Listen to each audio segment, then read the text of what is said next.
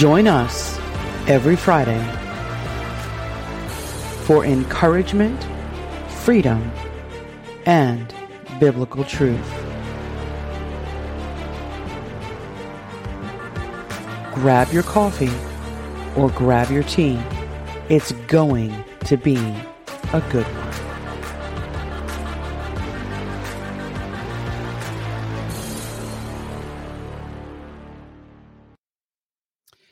So, hello, everyone, and it is so good to be back. Um, thank you, everyone, for your prayers, your outpouring of text and love and messages. Um, having 103.3 fever for two days and literally having nothing but a fever was the weirdest sickness of my life. So, thank you so very much. I felt so weird not to do a podcast, but I needed to really unplug and have a headset on, and I just was not feeling any joy. so um, I would have been Crabby Kim on my live. So I do want to introduce our new moderator that we have in the house tonight, and that is Miss Jamie.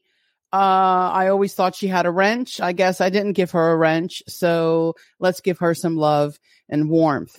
We have Carly's in the house. Um, I do not know if Sir Pierce is here. If you are, brother, hello, hello. So I'm seeing a lot of people. I see Miss Wren. Hello. We've got Mindy. We've got Val. Hello, hello. Um, and a lot of other people. And I'm going to rush here a little bit. We got Sweet Barbara's in the house. Mary Joe. Hello. Um, Bonita. Hello, sweet sister. And guess who we have back on StreamYard? Sandra. So, two seconds. I'm going to bring her on really quick. Hello, Tim. I'm going to bring her on. Say hello. Your mic is muted, as always. Um, so say hello and then, hi everybody. All right. No worries. So welcome back. Um, it's Thank been you. a lonely road without you here. Um, I do see this. It just came up. So Cindy Ray, thank you so much, sister. You guys know how I feel about that stuff and I don't like it. So, but thank you very much. And may the Lord bless you for that. Thank you. All right. So we are ready to go. Um, Sandra, so you have an amazing evening. And unfortunately, maybe we'll have 10 minutes of girls chit chat after I have okay. to go. So, um, but I will see you after this. So, I'll okay. Bye, everyone. Bye. All right. So for those who are, um, unaware, I got an amazing gift package from an amazing sweet sister of mine. We have become fast friends here through the podcast, Miss Pippa, um, who lives in um, Australia. And she sent me this amazing gift package. It had so much in it. It had beautiful letters. I, I haven't read like a handheld letter since like 1985. So that was really fun. I, I felt like I was back in the 80s. It was great. Um, pictures galore. Um, she sent me a beautiful beach towel, which tomorrow is a beach day for me. So I'm actually going to be bringing my Australian towel. Um, I don't know. Maybe someone will think I'm from Australia and my mate will appear. I don't know. So anyway, um, then I, I have it at my job, but she hand knitted, hand knitted this amazingly beautiful, I call it a sweater. I think she called it a jumper, romper. I don't know. It's got a little hoodie on it. That thing is so super comfortable. Um, I can just nestle in it. So Pippa, thank you. But without further ado on that one, Sandra, um, she also gave something else that I want to introduce. So let us introduce this week's mug.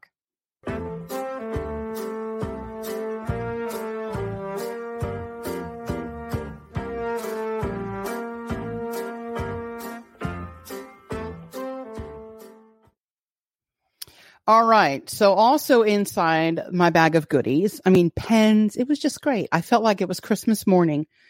Um so inside of that was this beautiful mug and it said here, all I need is eh, Jesus. Isn't that beautiful? I love it. So in here I've got some regular coffee with my um pumpkin spice creamer. No sugar, healthy, but I guess it tastes good. I'll take it. Okay. Folks, we have a lot to dive into. So we're going to have kind of a system here tonight. And I just seen Sir Pierce. So welcome, brother. Thank you for modding tonight. Um, so basically, as you guys know, we have Pastor Dennis back on. And um, the way the show is going to be set up tonight is going to be formatted in segments. So segment number one. Um, so get your questions ready right from the duration. Sandra's going to be starring those, paying attention to those questions. Okay. So for about the first half, Pastor Dennis is going to talk about the three tenses of salvation. When he is done with that, we're going to have a very quick Q&A. So Sandra, at the end of that discussion, when he is done, she'll put up the things on how to do questions. So will Carly and whoever else who's modding. Then after that quick questionnaire, so if you don't get your question answered, it's okay. We have others. Then Pastor Dennis is going to be discussing Matthew chapter 24 verse 13. Then after that discussion, another quick Q&A. Then we're going to dive into James chapter 2. I believe that's what my chicken scratch says. Then after that discussion, another Q&A. Um, and then towards the end, Pastor Dennis would like to give some information on free materials where you guys can also share and um, connect with you know getting the information yourself and also a conference that is coming up. And pastor dennis do not forget to give me those so i can put them in the show link. That would be great. So uh, that's it. So that's that's our outline for tonight. And i'm pretty excited. I'm pretty excited that i'm feeling good. Um, thank you lord. I'm pretty excited the rapture is on the horizon um, I'm not pretty excited about Israel and all that other stuff that's happening. Um, we need to pray, pray, pray. Um, but Jesus is coming soon. And, you know, in these days that we're living in, they're very trying, they're very worrisome. Uh, God still sits on that throne, y'all. He's not going anywhere. He's not nervous, pacing back and forth, wondering, oh my gosh, I didn't get the memo. What's happening? He knows it's all part of the plan. So let's finish this race well. Um, and I'm preaching to myself here. You know, we get tired, weary, worn. Um, I get irritable. I hate people sometimes. So, um, I'm really excited about tonight. So without further ado, I'm going to remove this one here, Sandra. So without further ado, I'm not going to add that. I meant to add you, but I didn't add you. I hit your PowerPoint instead. Pastor Dennis, how are you? I'm doing really well, Kim. And as they would say in Middle Georgia, just bless your heart for having me on. Well, bless your heart for coming on. Even though you stressed me out because it's like we have stuff to set up and I keep looking at the time. I love you, but I get stressed. Oh, yes, I'm sorry. I had to take care of my daughter for a little while today. It's okay. It feels like I'm in the restaurant industry in a bottleneck Because then I knew I had to talk to Sandra. So I'm like, how am I going to get this done? I'm like, oh my gosh, I got to put my thinking cap on. So you're doing well. How's the weather out there in Georgia? Well, I didn't move for the weather, but I sure am enjoying it. You know, Minnesota yeah. already has snow and cold and whatever. So yeah, it was 70, uh, it's supposed to be 72, 74 tomorrow. So mm. well, it'll be pretty. I mean, usually North, because you're in North Georgia, right? And Middle Georgia. Oh, middle Georgia. Okay. Yeah. North Georgia is a little bit more with the nice mm-hmm. temperatures come next month from like December, January, February. About an hour and a half south of Atlanta. That's where I live. Oh, okay. So I probably know exactly where you are because, you know, I had seven years in that neck of the woods in Atlanta. Yeah. yeah. Oh, awesome. Pretty close to Macon. Just oh, okay. Yeah. 20 minutes south of Macon. Okay, awesome. Yep, I used to have a friend that lived out in Macon. She doesn't live there now. She moved back to Kentucky, but um, I know that trail very well going from Atlanta to Ocala, Florida. It's just the only way to go. So I'm very familiar with it. So other than that, you're doing well? Yes. Good. Yeah, looking forward to tonight. I'm thankful to be on for the fourth time and to be able to explain some extremely important biblical truths that unfortunately too many believers have not heard or understood. And again, it's by virtue of a failure of pastors and teachers to communicate these truths in the Word of God. Absolutely. So just by a show of thumbs up, I don't know if my mic is too loud and Pastor Dennis's is too low. On my end, it sounds a little low, but that could just be me. So um, I'll know would what. Like, would you like me lower, Kim? No, I'd like you a little higher. Okay, well. And if you go, let me hear you now. I get. Yeah, if you go under, just so you know, on your settings, I don't know if that gentleman is still, I think his name was Mike, right? Michael? It's Dale. Dale. But under settings at the bottom, Dale, if you go there, if you click on settings, there's an audio tab. And then if you click audio, you can actually make his mic a little louder down there as well, if that helps. Let's take a quick break. Everyone is podcasting these days. If this is something you want to do or you're already doing it, I would recommend using Buzzsprout. Buzzsprout has tons of guides to help you find the right equipment at the right price. I currently use the Blue Yeti. Buzzsprout is an extremely user friendly platform, and I could not be happier with their services. There are so many things that this site allows you to do.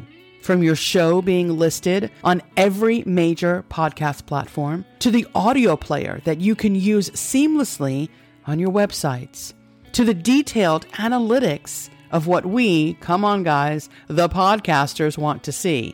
Don't lie, I know you look at that too. We want to know who was listening, where they're listening, how long they're listening. There are zero hassles because Buzzsprout provides these tools and more to help promote our podcasts. Fellow podcasters, do we not work hard? Well, I am here to tell you that Buzzsprout works even harder to make our podcasts stream streamlessly. Yes, I know that's not a word. If you want to join a company that already has over a 100,000 podcasters, click the link and let Buzzsprout know that we sent you. This will get you a $20 credit if you sign up for a paid plan. And in addition, of course, it'll help support our show. Don't delay. Start buzzsprouting today.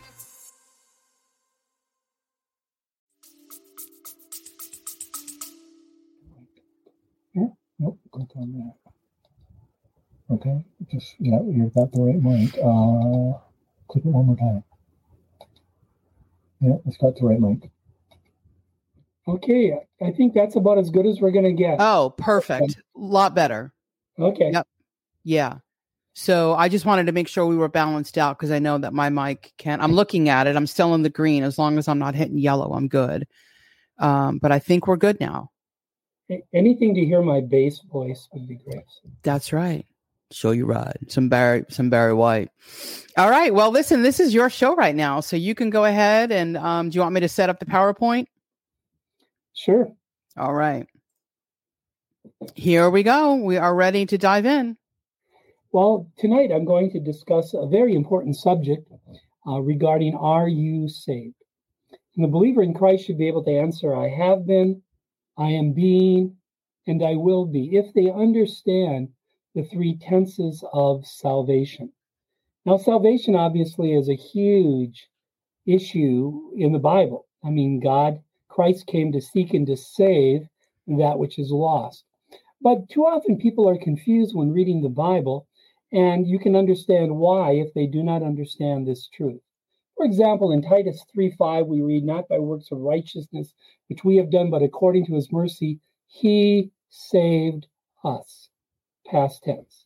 But then you read in 1 Timothy 4:16, take heed to yourself and to the doctrine, continue in them, for in doing this you will save both yourself and those who hear you in the present. And then in Romans 13:11, and do this knowing the time that now it's high time to awake out of sleep, for now our salvation is nearer than when we first believed.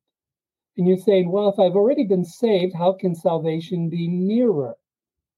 Well, you have to understand that the word salvation is not a technical term in the Bible. And by that I mean it's not used only one way. It always carries the idea of escape or deliverance, but the context determines the nuance of the salvation that is being discussed.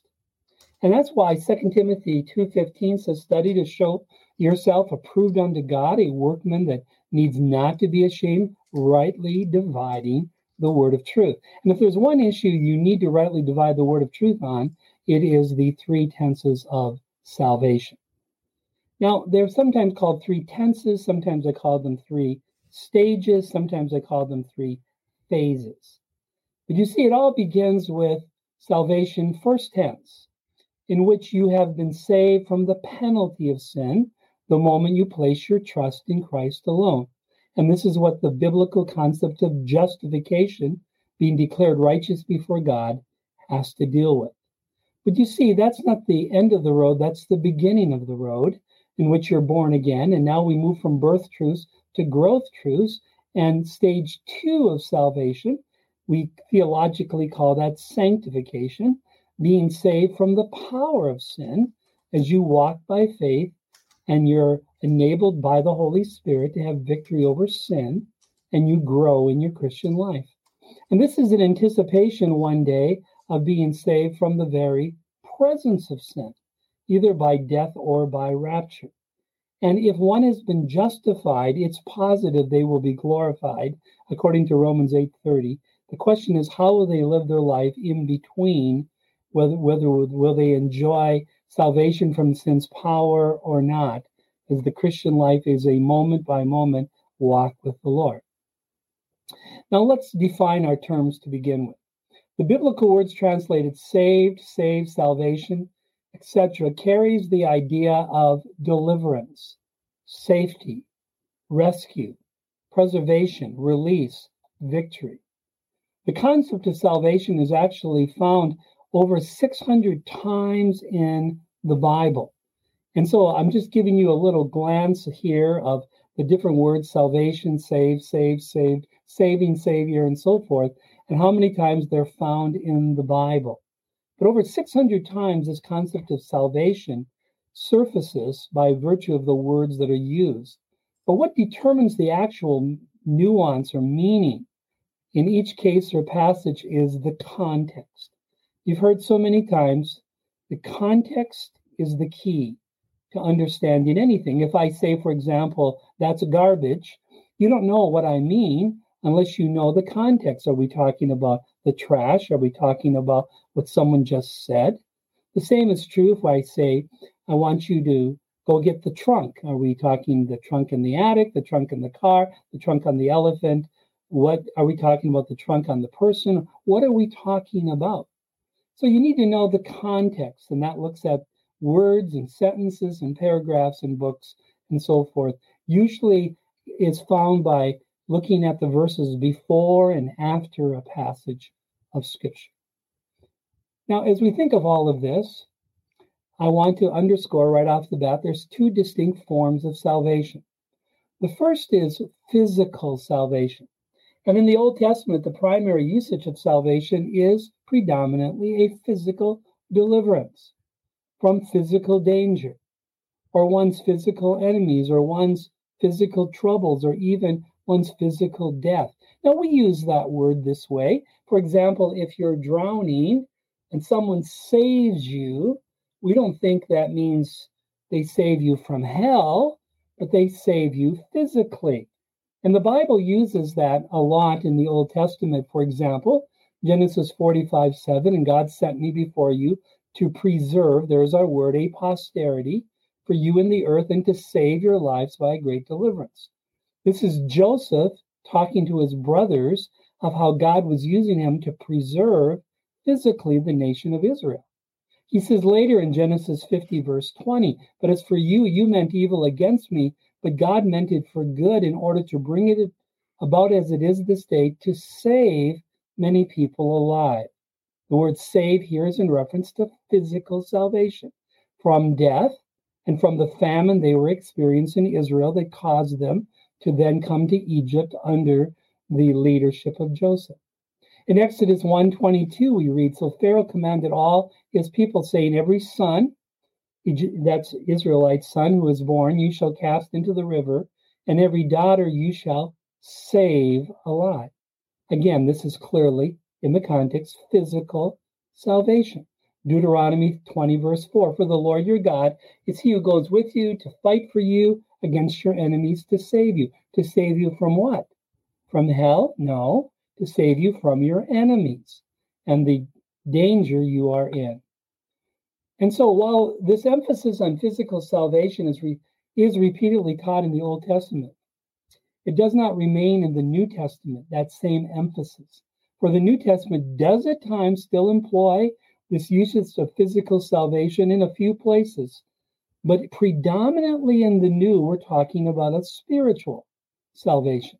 Let me just show you a couple physical salvation verses, like the Lord Jesus Christ. And suddenly a great tempest arose on the sea, so that the boat was covered with the waves. But he, Jesus, was asleep. Then his disciples came to him, woke him, saying, Lord, save us, we are perishing. So are they asking to be saved from hell? No. From something spiritual? No. To be delivered from the tempest and the damage it would do. Matthew 27 40, saying, You who destroy the temple, this is what they're saying to Jesus on the cross, and build it in three days, save yourself.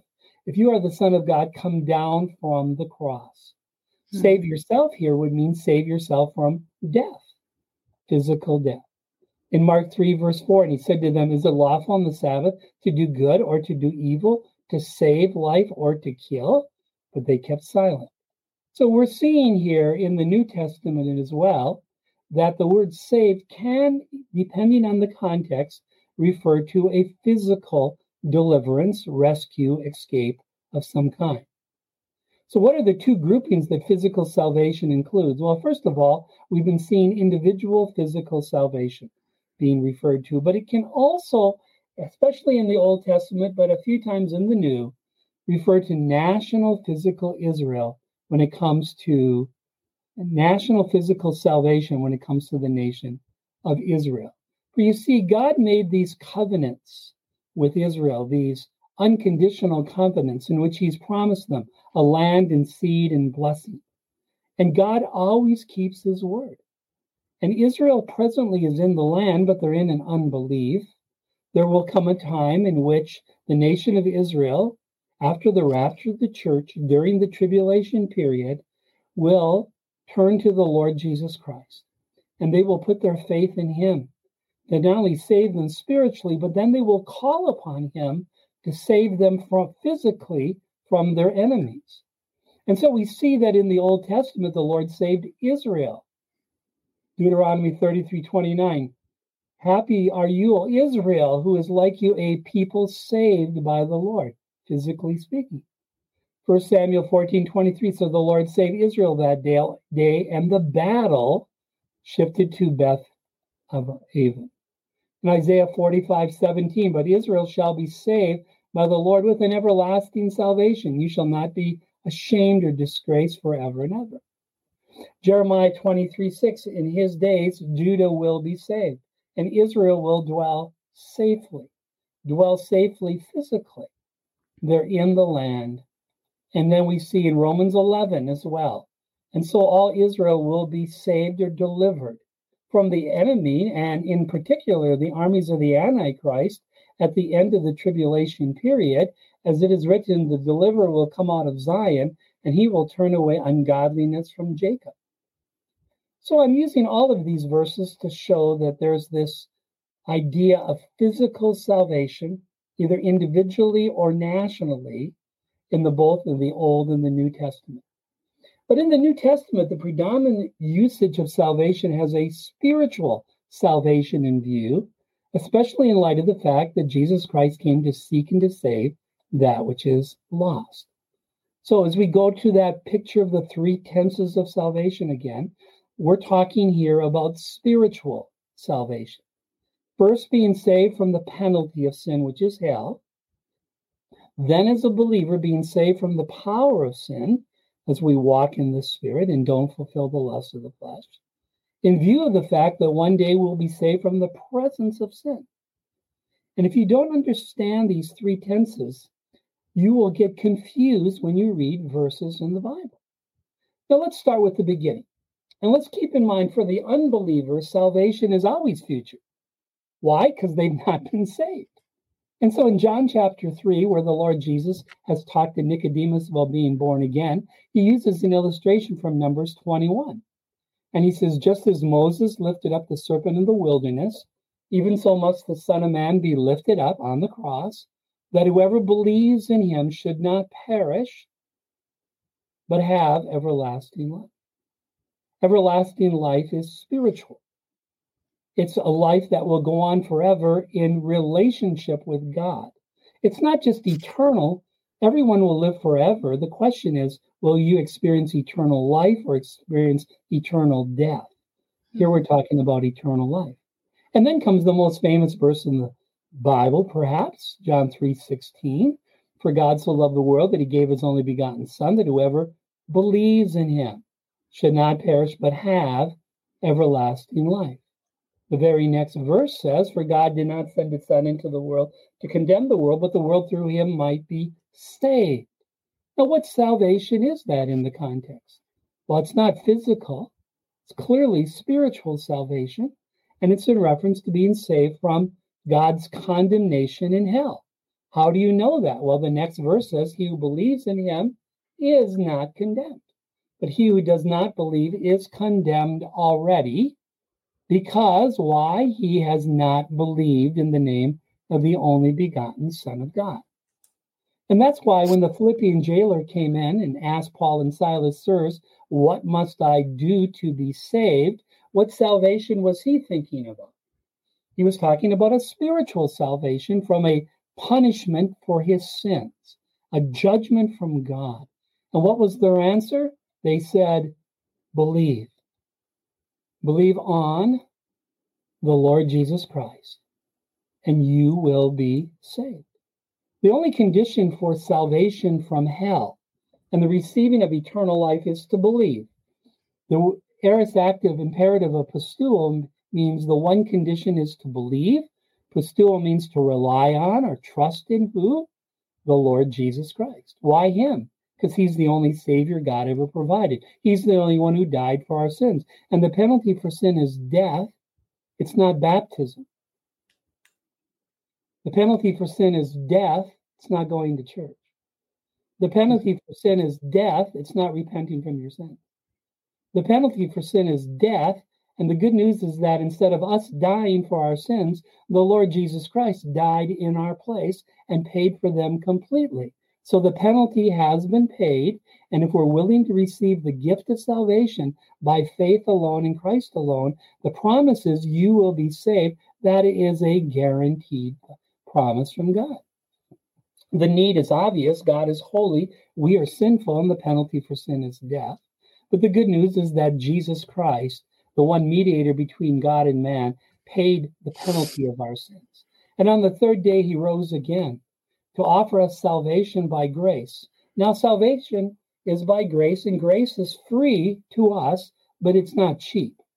It's not cheap because it cost Jesus Christ his life. Amen. And that is why grace is sometimes explained by the acronym God's riches at Christ's expense. As a result of that, we know God loves you this much that he was willing to send his son to die for you and for me. And on that cross, Jesus Christ paid for our sins. So the gospel is Christ died for our sins according to the scriptures. The proof is he was buried and he rose again the third day, all according to the scriptures. On that cross, he cried out, It is finished. We know that that means that our sin debt penalty towards God was paid in full. Again, keep in mind, religion says Christ did his 90%, you have to do your 10. That's salvation by works. God says Christ did 100%, and therefore there's nothing left to do but put your faith in the one who died for your sins and rose again. So the Bible says, For by grace you have been saved through faith. Now, notice what tense is that? Past tense. Why? Because he's writing to believers. How were they saved? Through faith, faith in Jesus Christ. Now, was that 50% saved? 60% saved? Well, no, 100% saved. Mm-hmm. by grace you have been saved from hell through faith, and that salvation is not of yourself, it is the gift of God. It's not a reward for your works. It's not a reward for the righteous. It's a gift for the guilty, paid for by Christ, received through faith, and it's not of works, lest anyone should boast. You know, I was talking to a gal just uh, a couple days ago, and in the process, I said to her, "Let me ask you a question. What what do you think your chances are going to heaven?" College student, and she said, "Well, about eighty-five percent." Mm. I said, "Really?" So tell me, if you were to go to the gates of heaven and Jesus said, Why should I let you into my heaven? What would you say? Because not everyone gets in, right? Right. So what do you have going for you? She goes, Well, I'm I'm a moral person. My parents gave me some very strong convictions. I've sought to live up to them. And in fact, I'm really quite proud of it. Well, in doing so, I then explained to her that heaven was holy without sin that she'd have to be 100% perfect 100% of the time to make it, that there's this penalty for sin that has to be paid. But the good news is that Christ paid for it. He rose from the dead. He offers her eternal life, and it's by faith in Him alone. And she could know it, and it's not a work for her. Oops, sorry. Oh my. Let me just see here. Let's take a quick break. Do you want to dig deeper in your study of Reformed theology? The All of Life for God podcast, presented by Reformation Heritage Books, offers you weekly sermons, audiobook chapters, and interviews that will help strengthen your relationship with Jesus Christ. So, what are you waiting for? Just search All of Life for God wherever you get your podcast and start listening today. Presented by Reformation Heritage Books.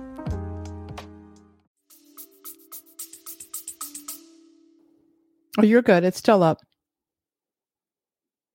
Yep. I don't know what happened. We will await Pastor Dennis to come back in. Don't know what happened. Uh, so I just seen Arrow's um comment. Uh, I think his sound was fine. I know in the beginning it was kind of muffled. Um, so we're just going to pause and wait. Uh, Pippa, thank you for joining. I already gave you some love in the beginning. Um, I don't know what to say, which is crazy because I'm never at a loss of words. But well, I would say is um, I'm looking at the time. So if you have any questions to what he's talking about now, feel free to start putting them in now in question form. Sandra, if you want, to, there we go. Um, uh, thank you, Miss Southern Sunshine. I appreciate that. My skin is a hot mess. My rosacea is really inflamed big time. I mean, my cheeks are rosy, everything. Here he comes. Oh my! Oh I was just a chit chatting while we were waiting on you. I was talking about my skin, I, I but I lost your PowerPoint. Okay, let's see how we do. So we just need to do that. Share a screen, right? Uh, yes. And then I will. Um, there we go. Add to stage. Let's go ahead and there we go. Excellent. Thank you. All right. Pastor Dennis is back, guys. He's keeping us on our toes. There you go. so I asked her, I said, let me ask you, do you think people rely on their bad works to get to heaven or their good works? She said, Oh, no, it's your good works. And so I said to her after I went through the gospel, I said, Let me ask you a question. You said at the beginning you were 85% sure. She said, Oh, no, I'm 100 now. I said, Really? So why are you 100%? Why should Christ let you in? She said, Because I believe he died for my sins, and my faith is 100% in him alone. Now, this was a gal who just earlier told me 85 because of her works, and she never even included Jesus Christ in the answer. And so Ephesians 2 8 9 is very important.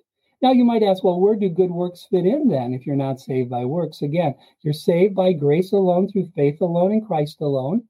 And then as a believer in second tense salvation, as you walk by faith in the Lord, good works are the result. But they're not the res- means of salvation. They're not the means of maintaining salvation. They're the result of being saved and learning to walk with the Lord.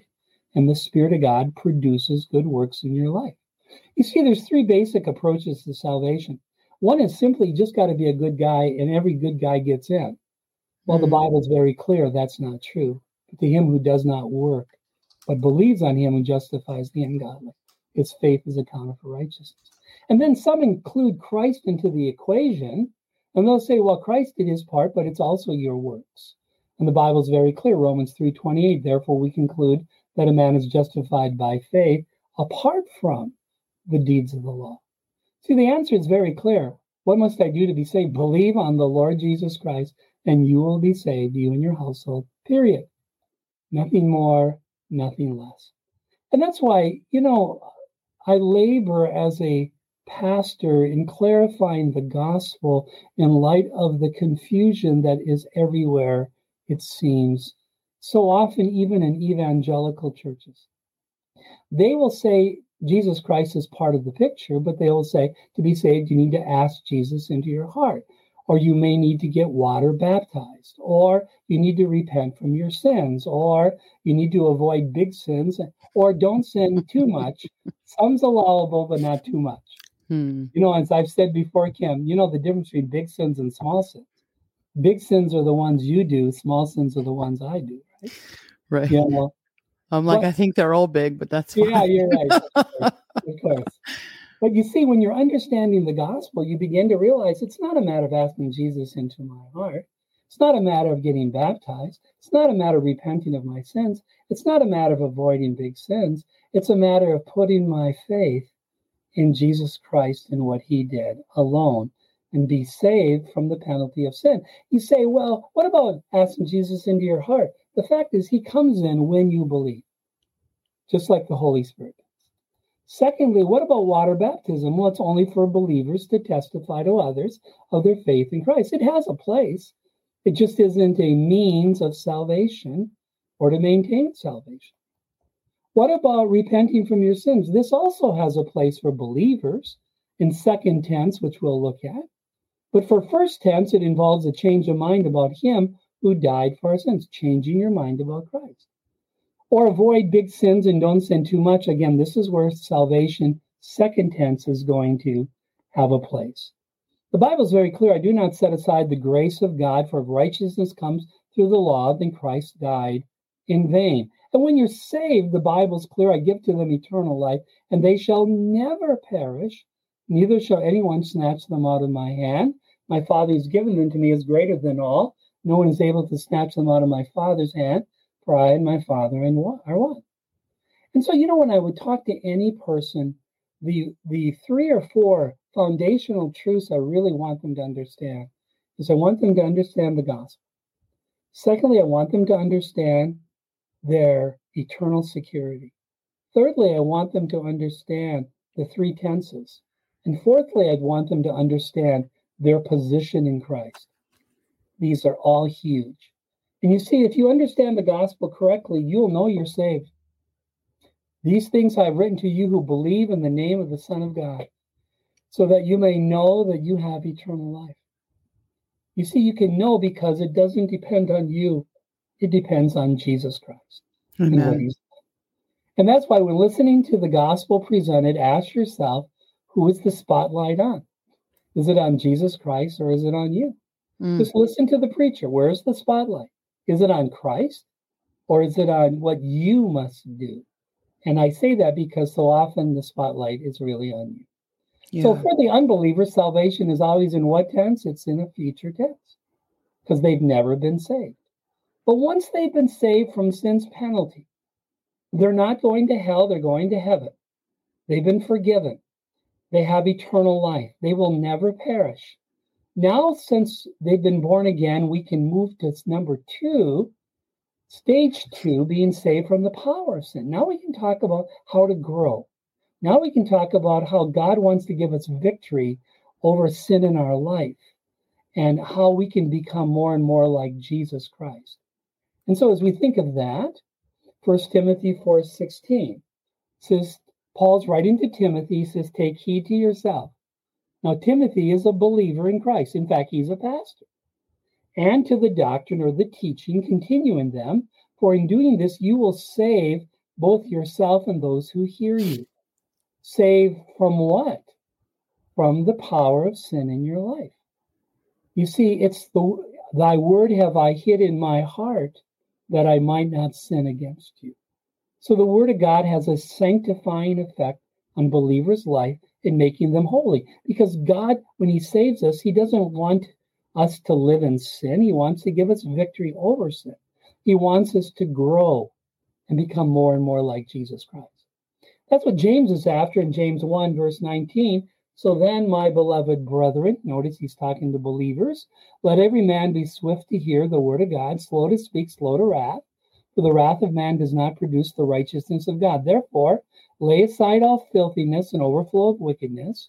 Notice there's a place for repenting from sin after you're saved, and receive with meekness the implanted word, which is able to what? Save your souls.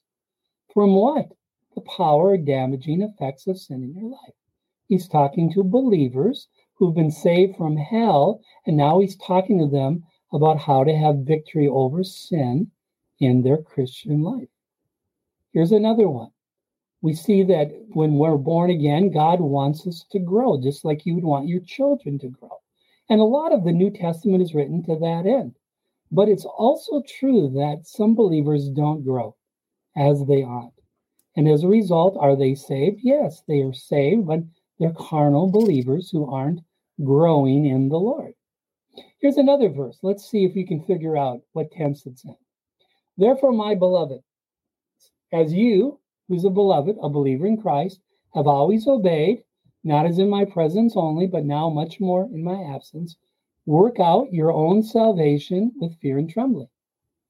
For it's God who works in you both to will and to do of his good pleasure. Now, notice work out, not work for hmm. your own hmm. salvation. Salvation from what? The power of sin. In other words, God has saved you. He's given you a position in Christ. He's giving you the Holy Spirit. Now allow those realities to get worked out in your life and saving you from the power of sin. For it's God who works in you both to will, due to a new nature, and to do through the Holy Spirit for his good pleasure. He's not talking about being saved from hell, they're already saved. He's talking about second hand salvation. And then he says, Do all things without complaining and disputing. You wouldn't say that to an unbeliever. That's not the issue. You'd say that to a believer. That you may become blameless and harmless children of God without fault in the midst of a crooked and perverse generation, among whom you shine as lights in the world, holding fast the word of life, so that I may rejoice in the day of Christ that I have not run in vain nor labored in vain. So it's very important, Kim, to distinguish between how to enter the family of God through being born again versus having fellowship with God day by day as a believer. The only way to enter the family of God is by faith in Jesus Christ. The moment we put our faith in Him alone, we now enter the family of God. We are born again. We are children of God. We can know we have eternal life. We know where we're going.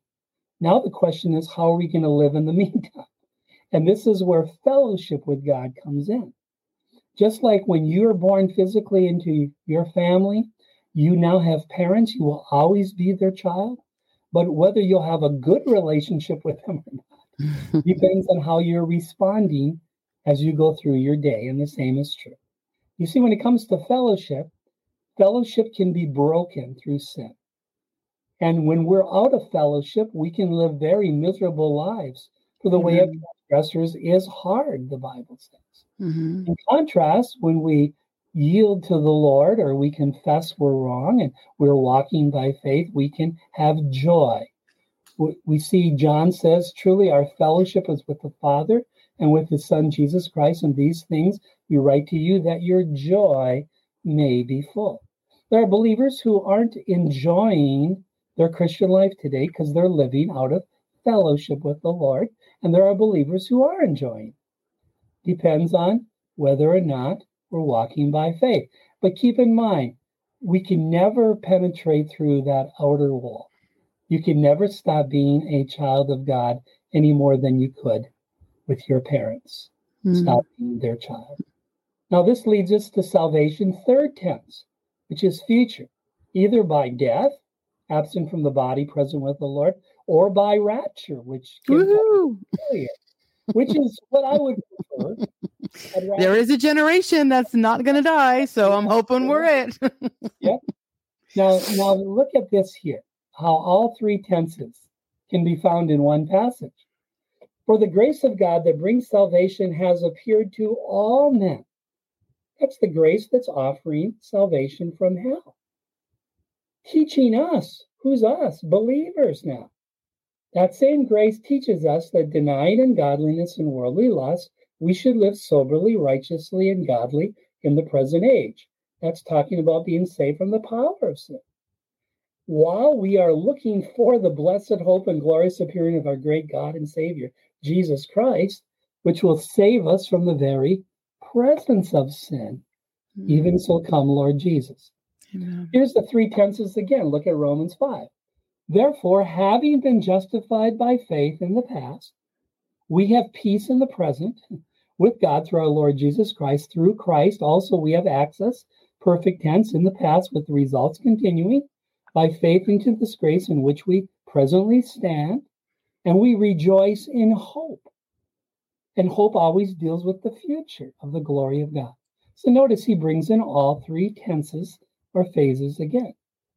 This was a verse I looked at early on and there in Romans 13 11. And do this in the present, knowing the time that now, in the present, it is high time to wake out of sleep in the present. For now, in the present, our future salvation is nearer than when we first believed in the past. Mm. it's all three tenses, phases, stages are being referred to in this passage. Here's another one, 1 Corinthians 3. He's writing to believers who were primarily carnal, and he says, For no other foundation can anyone lay than that which is laid, which is Jesus Christ. Now, if anyone in their life and ministry builds on this foundation of Christ, because they've been saved, with gold, silver, precious stones, wood, hay, straw. Each one's work will become clear the day of Christ. The judgment seat of Christ will declare it because it will be revealed by fire, and the fire will test each one's work as a believer of what sort of quality it is. Now, the purpose of the judgment seat of Christ isn't to determine who goes to heaven or hell, it's only for believers. It's to determine who gets rewarded or not for faithfully growing and serving the Lord as a believer. Verse 14, option number one if anyone's work which he has built on it, the foundation, endures, he will receive not a gift, but a reward. The gift is for everybody, rewards are for faithful believers. Mm-hmm. Option number two if anyone's work is burned, he will suffer loss. Loss of what? The reward he could have had. But he himself will be saved, yet so as through fire. That's eternal security. Even if a person's life goes up in smoke because they didn't faithfully follow the Lord and walk with Him as a believer, they still are saved. And they can never lose that salvation. And so we're looking again at the judgment seat of Christ, where believers will be evaluated how they live their life from the day of their salvation to the day of their homecoming, going, and God will reward accordingly. And as a result, they will receive a crown, a crown of life or a crown of glory, a crown of righteousness. They'll, they'll receive praise and honor and glory, or they will not receive a reward, yet they still will be saved, yet so as through the fire. And so this is all part of glorification. Its future tense salvation occurs at death or at the rapture. The judgment seat doesn't occur at death, the glorification begins then in which we're freed from the presence of sin. And so this is the next event. Notice on the left, these are the dead in Christ rising first. Those on the right, that we who are alive and remain shall be caught up together with them in the clouds to meet the Lord in the air. And so shall we ever be with the Lord, even comfort one another with these words. And so he would say in Revelation 2 Be faithful unto death, and I will give you the crown of life, not the gift of life. Not talking about salvation, he's talking about a reward for faithfulness for Jesus Christ. Sorry, I forgot. I didn't know that I posted those right in there. So you are totally fine. So, um, Sandra, I'm going to star uh, question there too. I think we can kind of make it a question. So, I great presentation there. I agree. Um, but unfortunately, I think too, and I I want to tread lightly, but I don't want to tread lightly. First of all, I'm not God. I don't sit on a throne. But let's let's um call the the elephant in the room. Let's talk about Kat Von D. I'm I'm very concerned about Miss Kat Von D because I truly don't hear the gospel or that she's saved. What I hear Kat saying is she had some type of epiphany with Jesus. She loves him, but yet she doesn't she herself out of her own mouth claims that she's not a baby, but yet she posts vile, sickening things on her Instagram. And she made it extremely clear that she will never use her Instagram to talk about Jesus. So all we saw was a little baptism from her and then her little video about all you religious Christians, da da da da da. But um, see, that's where I think, and I, I think I could speak for a lot of people as well on the chat because I get messages. So that is where I feel very I understand it's belief through faith. But my whole question to all of that is if somebody comes to faith, and I'm using quotes for those listening to the podcast, in Christ, right? They first have to have a recognition that they're a sinner, that they're in need of a savior. So I understand the belief part. I totally get that. But I feel like we're also missing the mark because they have this encounter experience, all of those new age Gnosticism buzzwords when it comes to Christ. And I don't think if you ask them what the gospel is or what are you being saved from? So my question is, is why do these people even come to the Lord when literally from the moment they're supposedly saved for the rest of their life, they have zero change? So I get a carnal Christian. I get someone who comes to the saving knowledge of Jesus Christ and then say for someone like me, prime example other people i'm sure in the chat as well i'm living for the lord living for the lord and then i become carnal for many many years coming back to the lord every now and then but even through that backsliding carnal state i never ever ever admitted that i was a christian because well i, I knew i was a hypocrite. So that's my concern is how do you bro again we're not god. I'm not saying that kat von d i pray to the lord that she's saved. I personally think that it's a fake experience that her denial of Jesus alone says in the Bible, if you deny me before men, I will deny you before the Father. So she has this, I love Jesus, but I'm still going to release my demonic songs. That's the problem I have with Kat, is because she's releasing things of darkness that are demonic. It's not like she's releasing a song, Happy Joy Joy, I'm drinking my cup of coffee. It's, it's, crazy. And I just I saw that too, Vicky. I did. But nowhere in there with her interview with Allie Beth Stuckey did they ever mention salvation, that she mentioned that she's a born again believer. Nowhere in that conversation. So, anyway, I said all of that because that is where, and again, we're not God, you're not God, but how would you explain that, Pastor Dennis, when it comes to that? Because what are they being saved from would be the principle. Why would someone come to faith? It's not a simply just to get out of hell free card. So, according to belief through faith, then eh, I believe my friend Crystal went up at Passion City. I believe she never walked with the Lord from that day forward. So, that's what I'm saying. I feel like that area is great, but I also think it's a very easy believism gray area. So, help me understand that. And again, you're not God. I'm not God. I wish Kat Von D is saved. I tend to think that it's an experience. So, what say you? And then we'll get to the three questions that we have.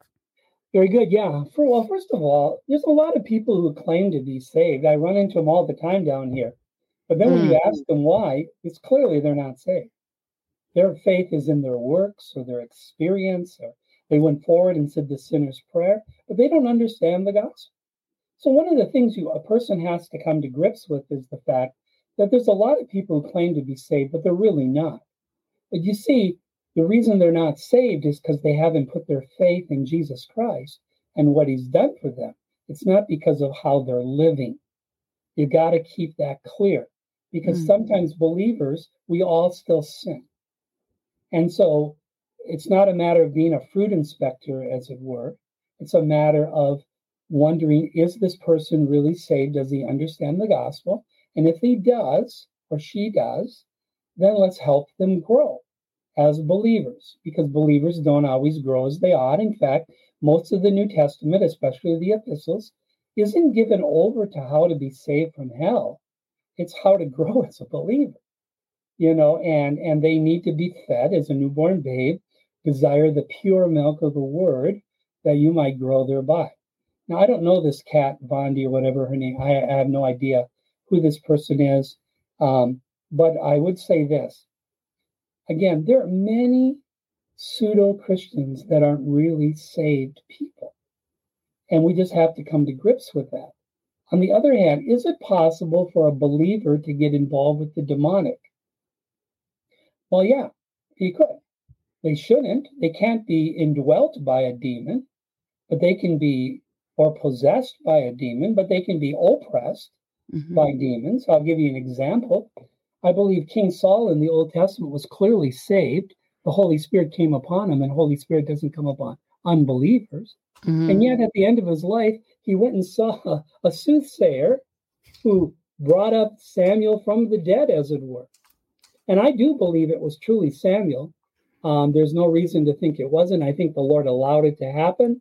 The, the conversation went on, and so forth and so forth. So here is a believer who's in carnality, who seeks answers, and he goes to the occult to find it. Is that possible? Yeah. It is. Is it wrong? Absolutely.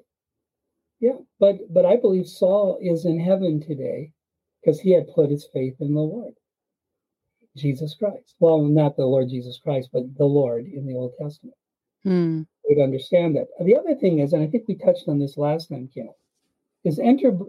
Jesus said, "Not everyone who says to me, Lord, Lord, shall enter the kingdom of heaven, but he who does the will of my Father in heaven."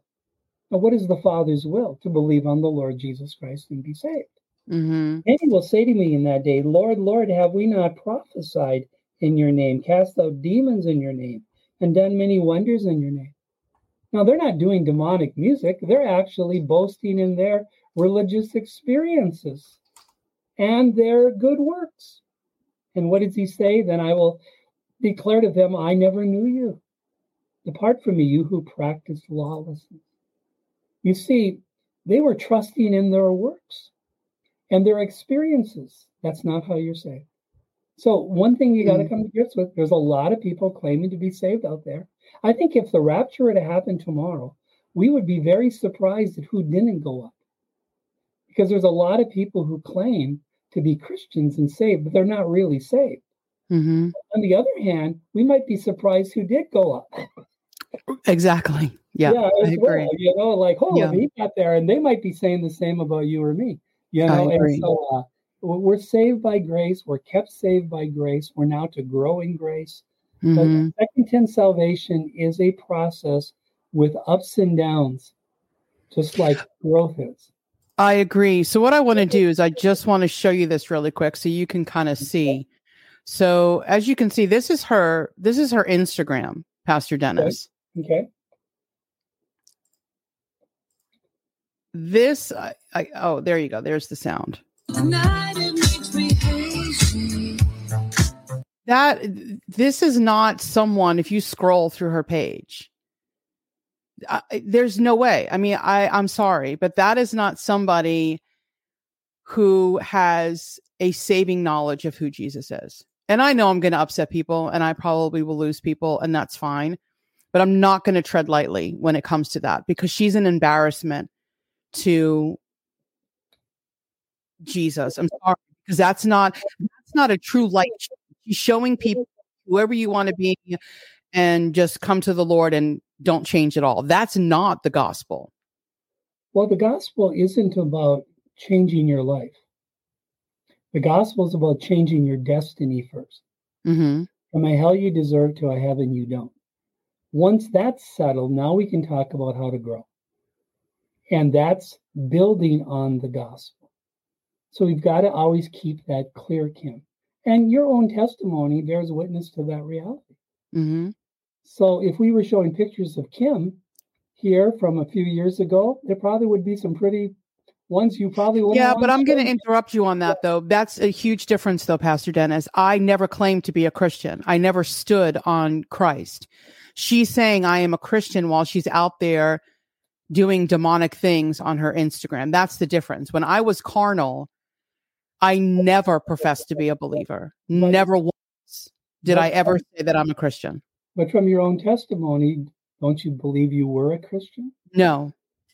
You weren't a Christian when you were younger, when you put your I, faith in Christ? Well, okay. So you was I always saved? Absolutely. But okay, I would never profess that I was going to heaven. I would well, be you, in the club saying, I'm going to hell with all y'all.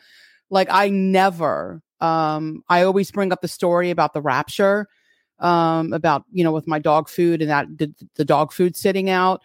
Um, I, I guess inside myself, my spiritual man knew that I would be raptured because it never dawned on me. Well, uh, clearly I'm leaving because then who would be here to feed the dog? So I knew within my spiritual man that even though I was saying that, well, Kim, why do you have so much food? Well, in case the rapture happens, my dogs will at least eat and drink for a little bit. But I never put myself in the equation to feed my dog. So even though I didn't verbally say it, my ex husband used to ask me that too. And I'd be like, yeah, I believe in God. But I would never profess to be a believer. I would never do what she did. Yeah. And profess well, Christ. Well, uh, I'm guess when in putting together what you're saying to me, mm-hmm. you had enough common sense in your carnality not to profess Christ because of your own hypocrisy. Correct. On the other hand, it's not as though you weren't saved. So we're making a distinction between salvation and being wise enough to not be hypocritical about how you're living. You know, and so that's a distinction you want to make. You're saying she's not saved because of how she's living. You're saying you were saved in spite of how you were living.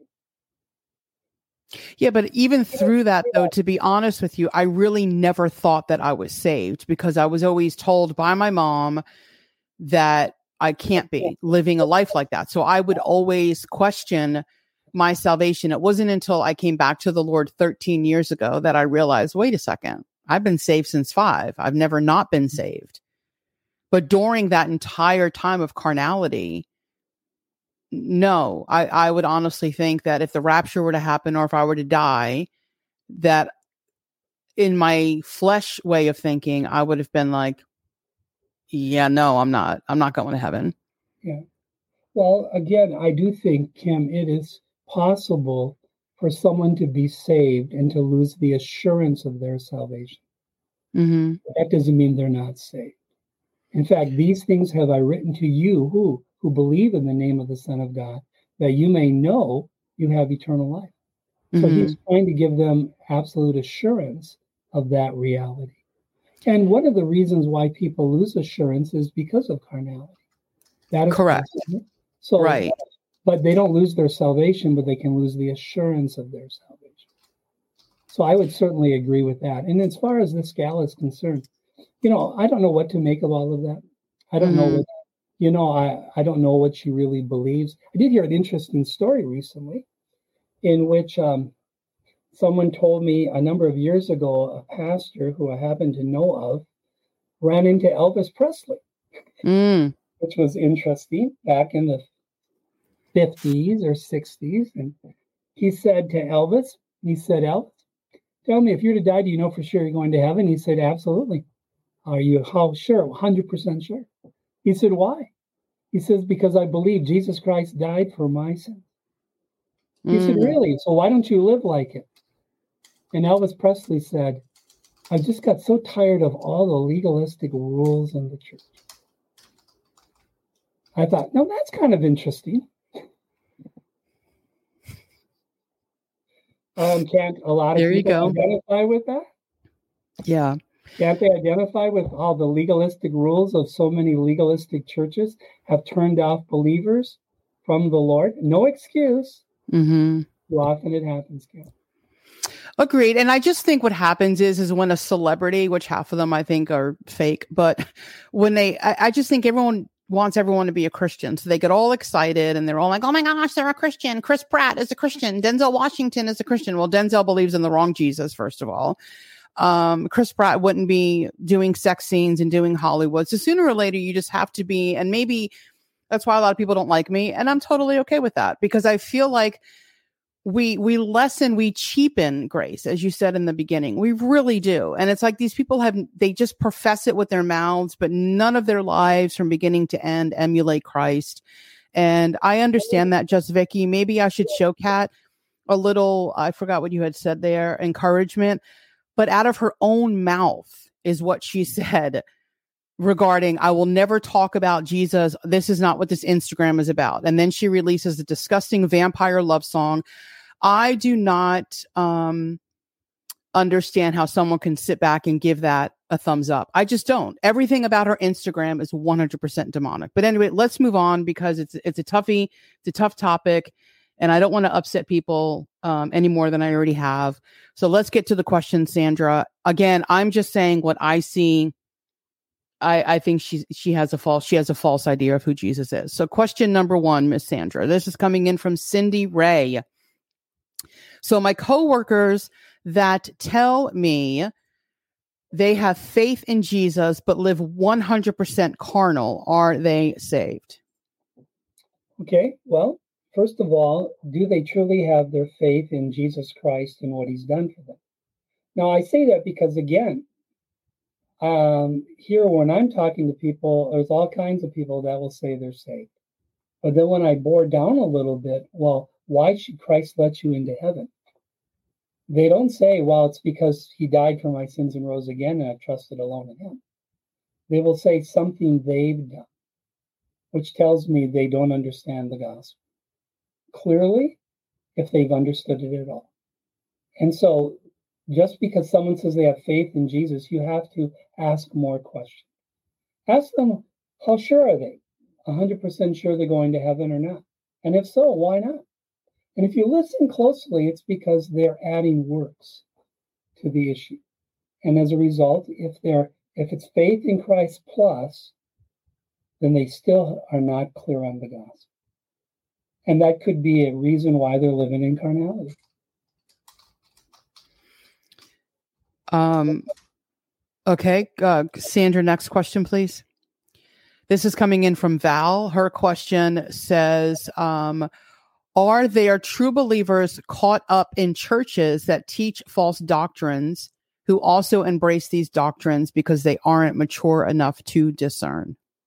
Absolutely. Yeah, the Bible warns about that over and over again. It warns about being discerning. It warns about watching out for false teaching. Even in Acts chapter 20, when Paul's speaking to the Ephesian elders, he says, Take heed to yourself and to all the flock over which the Holy Spirit has made you overseers to feed the flock of God, which he purchased with his own blood. For there's going to be individuals, even among yourselves, who are going to rise up speaking twisted things. Even among those Ephesian elders who had been taught by Paul himself that possibility. So the possibility of false teaching coming over a pulpit is always a possibility. That's why we have to be Bereans. That's why we have to guard the gospel and guard the truths of the word of God. But unfortunately, I'm convinced there's people that are saved who lack discernment because the only way you're going to get discernment is by hearing clear teaching. And by hearing clear teaching, then you're able to listen to someone, compare it with scripture, and come to correct conclusions. And God wants us to do that. That's why learning the Word of God, rightly divided, is so very, very important. I'm convinced there's all kinds of believers who think they're doing great things for Jesus, and they're really clueless about what they're swallowing. And it's not really found in the Word of God. And so, yeah, yeah, absolutely. They're not mature enough to discern. And unless they get under the teaching of the Word of God, clearly explained, rightly divided, they're going to stay confused. And, and and Satan doesn't mind if you have zeal. Just don't couple it with knowledge. Agreed. So our next question. Oh, our next. Go ahead. I'm sorry. No, I just said thank you. Our next question is uh, coming in from uh, Tonia. So I know what she's saying here, so I'm going to read it. I think the way she wanted it to be read. So, will we make it to heaven and not be rewarded? Well, let's see what the Bible says. The Bible says, if anyone's work is burned, that he built on the foundation of Jesus Christ, he will suffer loss of reward, but he himself will be saved, yet so as through fire. I didn't write it. It's Very clear. So if someone doesn't live a godly life and doesn't have works worthy of reward, will they still make it to heaven? Yeah. Because salvation is a gift that one receives at a point in time. Rewards are for believers. Yep. That's really clear. And it's clear in a lot of passages in the Bible. I agree. All right, so we are done with that Q and A segment. So I guess we're going to move now into um, Matthew. And let me just say this for those who know me, like literally know me outside of this podcast. So Sandra, we got Ren, Carly, a lot of people. Let me just explain why I have a passion for people um, and for Jesus because I love the Lord and what he's done in my life. And I was a wayward child for 30 years and I wasted so much of my time living carnal and living for the world. So don't confuse my passion for something like Kat Von D or Denzel or Chris Pratt because they don't have a true knowledge of who Jesus is and they're an embarrassment to my savior. So I I come with passion and I know that those who don't personally know me do not understand. My life clip was just a tip of the iceberg of what I did in my carnal days.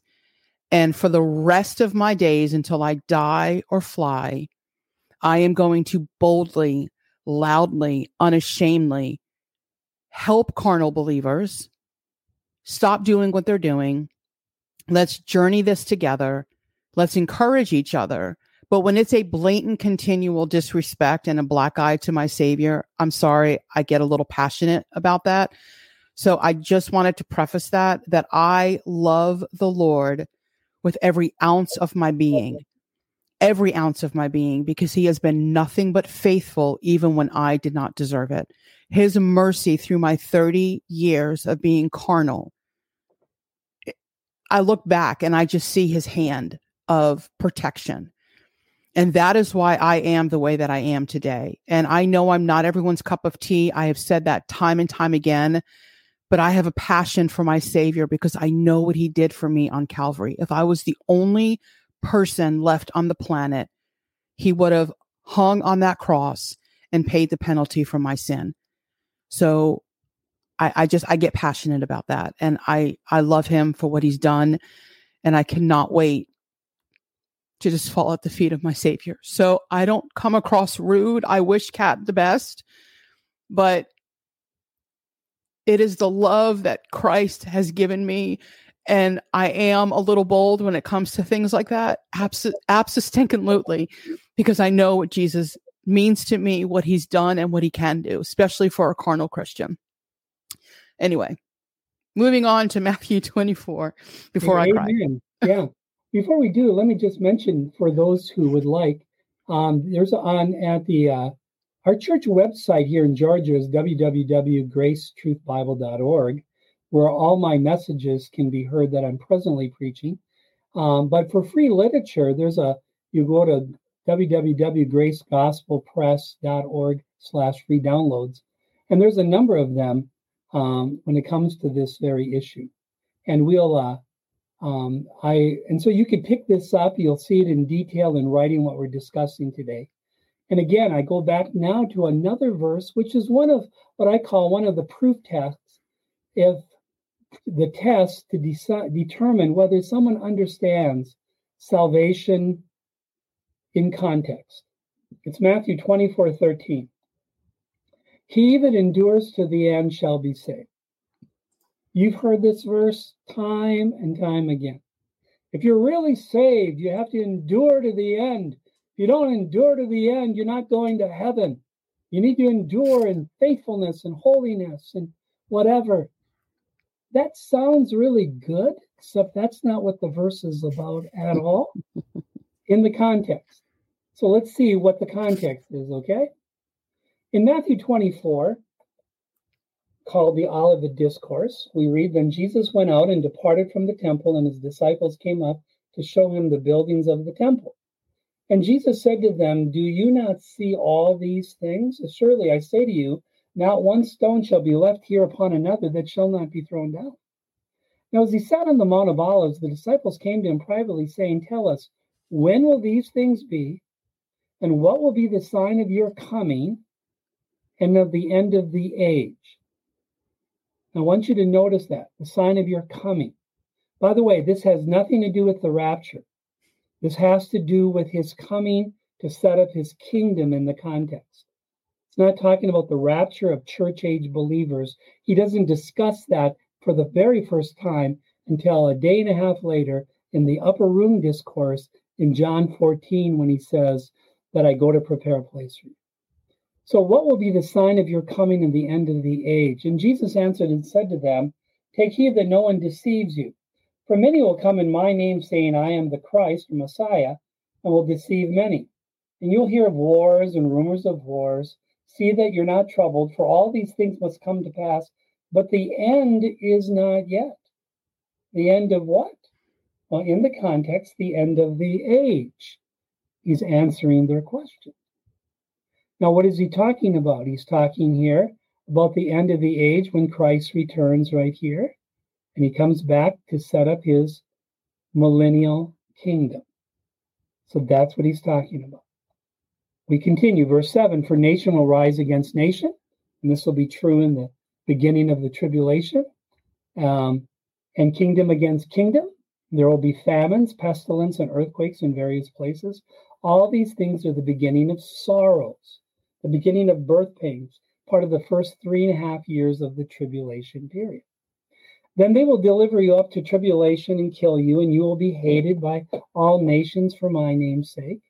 And then many will be offended, will betray one another, and will hate one another. Then many false prophets will rise up and deceive many. And because lawlessness will abound, the love of many will wax cold. But he who endures to the end shall be saved. Question End of what? The end of the age. That's what he's talking about. He's not talking about the end of your life. He's not talking about persevering in the faith so you make it to heaven. He's talking about the end of the age shall be saved. Now, I already showed you from scripture the word saved can be physical or spiritual. If it's physical, it can be individual or national. If it's spiritual, it can be first, second, or third tense from the penalty, power, or presence. So, what is he talking about? Well, let's read on. And this gospel of the kingdom, good news about the coming kingdom, will be preached in all the world as a witness to all the nations. And then the age, eh, excuse me, and will come. The end of what? The end of the age. Okay? The age being the tribulation here. Therefore, when you see the abomination of desolation spoken of by Daniel the prophet standing in the holy place, whoever reads, let him understand. Understand what? Daniel chapter 9, verse 27. The abomination of desolation is when the Antichrist walks into the then built tribulational temple and declares himself to be God and demands universal worship. And it is at that time that now Satan is thrown out of heaven, Revelation 12, and he is angry at the Jews, and he has two choices. Either he can destroy Jesus Christ or destroy the nation that the promises of Jesus Christ have been made to regarding the kingdom. So he goes ruthlessly trying to kill every Jew and exterminate them. Kind of see what's going on over in the Middle East right now is a mm-hmm. preview of coming attraction. Verse mm-hmm. 16 Then let those who are in Judea flee to the mountains. Let him who's on the housetop not go down to take anything out of his house. In other words, you have to get out of town immediately. And let him who is in the field not go back to get his clothes. But woe to those who are pregnant And to those who are nursing baby in those days, because it's tough to travel under those conditions, and pray that your flight may not be in winter or on the Sabbath. Why?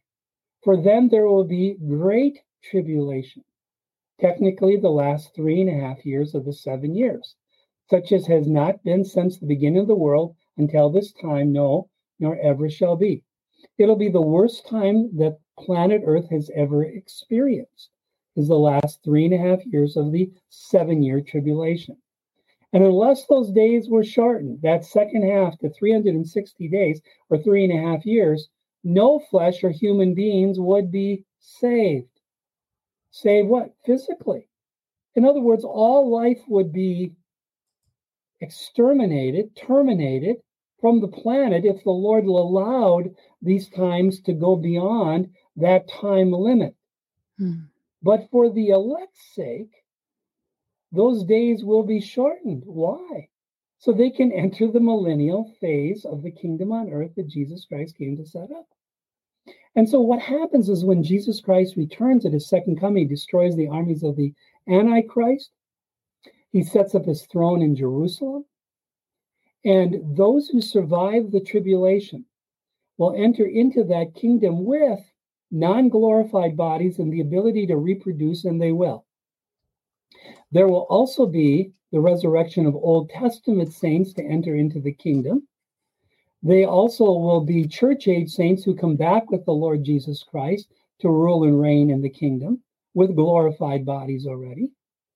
But the salvation spoken of here has nothing to do with, unless those days were shortened to 360 days, no human beings would be saved from hell. That's not what it's talking about. Hmm. It's talking about physically.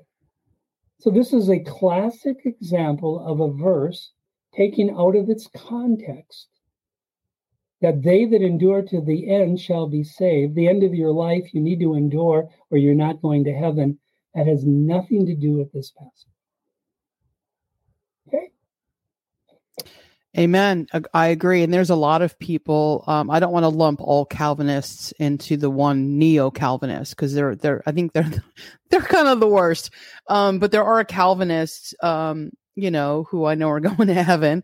Um, so, but a lot of Calvinists, and correct me if I'm wrong, Pastor, but I think a lot of Calvinists misinterpret that part because that's how they get the P of their tulip, is the perseverance of the saints. Is that correct?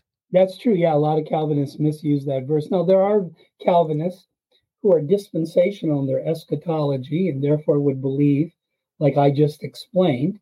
And as a result, they would understand normally that verse in its context. But that's not true of the majority of those in Reformed theology. Correct. Um, so, Sandra, I kind of took over there for a minute um, just so people can get their questions ready after that segment. Um, that is very true. Um, and so keeping all of that in context when you because there's other verses like that in the Bible where it's persevering to the end. So that one you can give a clear, concise answer. You know, it's it's clear as day. But what about the other ones that are challenging like that, that have that kind of persevering to the end? How how would you navigate those? Yeah, well, I believe the Bible teach encourages perseverance for belief. Mm-hmm. It commends perseverance for belief. It even commands perseverance for believers, but it doesn't guarantee that all believers will persevere, and and it rewards perseverance for believers. Mm. In fact, I'll give you one example of that is in First Peter chapter one where Peter is referring to those who have been born again, verse 3. And he says they have been begotten to a li- living hope through the resurrection of Jesus Christ from the dead, to an inheritance incorruptible and undefiled that does not fade away, reserved in heaven for you, who are kept by the power of God through faith. That's how we entered into for salvation, ready to be revealed in the last time. In this you greatly rejoice, in this salvation you greatly rejoice, though now, for a little while, if need be, you've been grieved by various trials. That the genuineness or the refining of your faith is the idea, being much more precious than gold that perishes, though it is tested by fire, may be found to praise and honor and glory at the revelation of Jesus Christ. And so, what he's saying here is he's saying that what their experiences is, defi- is designed to refine their faith so that one day the Lord would reward them. And the reward he mentions here is praise and honor and glory. Like hearing, well done, the good and faithful servant. Or as we saw in First Corinthians chapter 3, it would be the case of a reward or a crown or praise, things of that nature. Hmm. Those are for believers who are eternally secure, who are willing to endure, persevere, and go through the trial and let their faith be refined by it. You can't refine a faith you don't have. Yeah. So they're and they're clearly believers. So hmm. so that's where perseverance comes in. Absolutely. I mean, I do believe in perseverance. I mean, there is, I 100% um, agree with that. So we have one question. It's kind of not on the topic, but we're going to put it up there anyway. So, uh, because I like the question. So thank you, Sally. Um, she's asking, can you have Dennis explain that Matthew 24, 36 through 44 is not about the rapture, but about the second coming? Are you okay to be off topic just for a few minutes? No, no, no. That's just later in the same passage. Uh, I'll just make a, some broad brush statements about it. Uh, number one, it's clearly not the rapture. In fact, Jesus Christ doesn't even introduce the rapture till John 14. In, in the in the Olivet Discourse, he's explaining to Israel the essence of I'm leaving, but I will see you later. I will come again, and here's the sign I'm going to give you. And when I do, I will set up my kingdom because I always keep my promises. Now, the two in the field, one is taken, the other left. That whole series of statements that are made are like in the days of Noah. And in the days of Noah, who was taken? The wicked. And who was left? Noah and the righteous. Mm-hmm. Well, in the same way, when the Lord Jesus comes again at his second coming, who's taken? all the unsaved off the earth. And they are actually, according to Matthew 25, 41, and then 46, experience everlasting punishment. And then the righteous go into the kingdom. It's also mentioned in Matthew 25 when he says, To those on the right, blessed are you, da da da, and those on the left, cursed are you. And so, in the context, he's not referring to the rapture, he's not making reference to the church, Remember, the church was not in existence at this time. It had been predicted in Matthew 16, 18. I will, future tense, build my church. And that, but that would be predicated on his death and resurrection and ascension and the coming of the Holy Spirit, who then would baptize or place believers into the body of Christ. Now, in the upper room discourse of John 13 through 17, he then introduces he's going to leave. I'm going to send the Holy Spirit. I'm going to die. I'm going to be raised from the dead. I'm going to so forth, so forth, and uh, such. And now he makes reference for the first time to the rapture, because now he's anticipating the church that would begin in a matter of days after his death and resurrection. And so I would make that distinction based on context. Okay? Amen. Well, we don't have any other questions regarding what you just discussed on Matthew. So why don't we move into James? Let me get us set up here. I'll tee us up here again. Um, so now we're going to dive into um, James chapter 2. And here we go. Yeah, so don't forget, guys, while he's talking, get your questions ready and Sandra will start those if you have any. Very good. Yes. James chapter 2 is one of those verses, verses that I call Beatles hermeneutics. You twist and shout. You twist it out of context and yell loudly. You know, or Chubby Checkers hermeneutics, let's twist again, like we did last sermon. so in James chapter 2, you see verses faith without works is dead being alone, or can faith save him? And people disregard context and they try to say this about James 2 that what James is trying to discern is whether or not these people are saved or not and and the proof will be their works and if they have works then they will be they're truly saved if they don't have these works then they're truly not saved and as a result they will say comments like this Faith alone saves, but genuine faith is never alone. Well, if that's true, that's an oxymoron. and mm. there's no such thing as faith ever being alone. So let's go to James and let's understand context again. Is the book of James written to believers about sanctification issues or to unbelievers about justification before God? Is it about first tense or second tense? Is he writing to unbelievers or believers? He's clearly writing to believers only. Now let's establish that. In James chapter 1, we read in verse 2 My brethren, count it all joy when you fall into various trials, knowing that the testing of your faith produces patience. Questions What does he call them? Brethren. What are brethren? People that are part of the family of God. What's being tested? Your faith. In order to be have faith tested, you have to have faith to test it. And so the trials they're going through is to test or refine their faith. But let patience have its perfect work that you may be perfect or mature and complete, lacking nothing. So we see he's writing to believers. Verse 12, he says, Blessed is the man who endures temptation or trials, for when he has been approved, he will receive the crown of life, which the Lord has promised to those who love him. Notice this is that perseverance issue again, Kim, in which God then rewards believers who persevere. But he's talking to believers. In verse 16, do not be deceived, my beloved brethren, talking to believers. Verse 19, so then, my beloved brethren, talking to believers. Chapter 2, verse 1, my brethren, talking to believers. Verse 5, listen, my beloved brethren. Chapter 3, verse 1, my brethren. I mean, how many times does he have to say, my brethren, before we understand he's addressing people who are part of the family of God? And that's why in chapter 1, verse 18, he says, Of his own will, he brought us forth by the word of truth. Brought us forth means we were born again. How? By the will of God, using the word of God in our lives.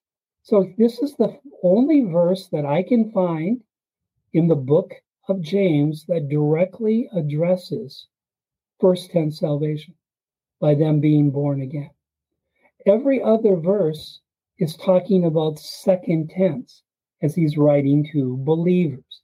And context is very, very important. In fact, he says in James chapter 5, verses 19 and 20, Brethren, not talking to unbelievers about how to be saved from hell. If anyone among you wanders from the truth, is it possible for a believer to wander from the truth?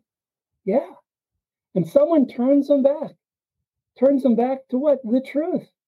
So they get back in fellowship with the Lord. Let him know that he who turns a sinner, who's a brethren, from the error of his way will save a soul from death and cover a multitude of sins.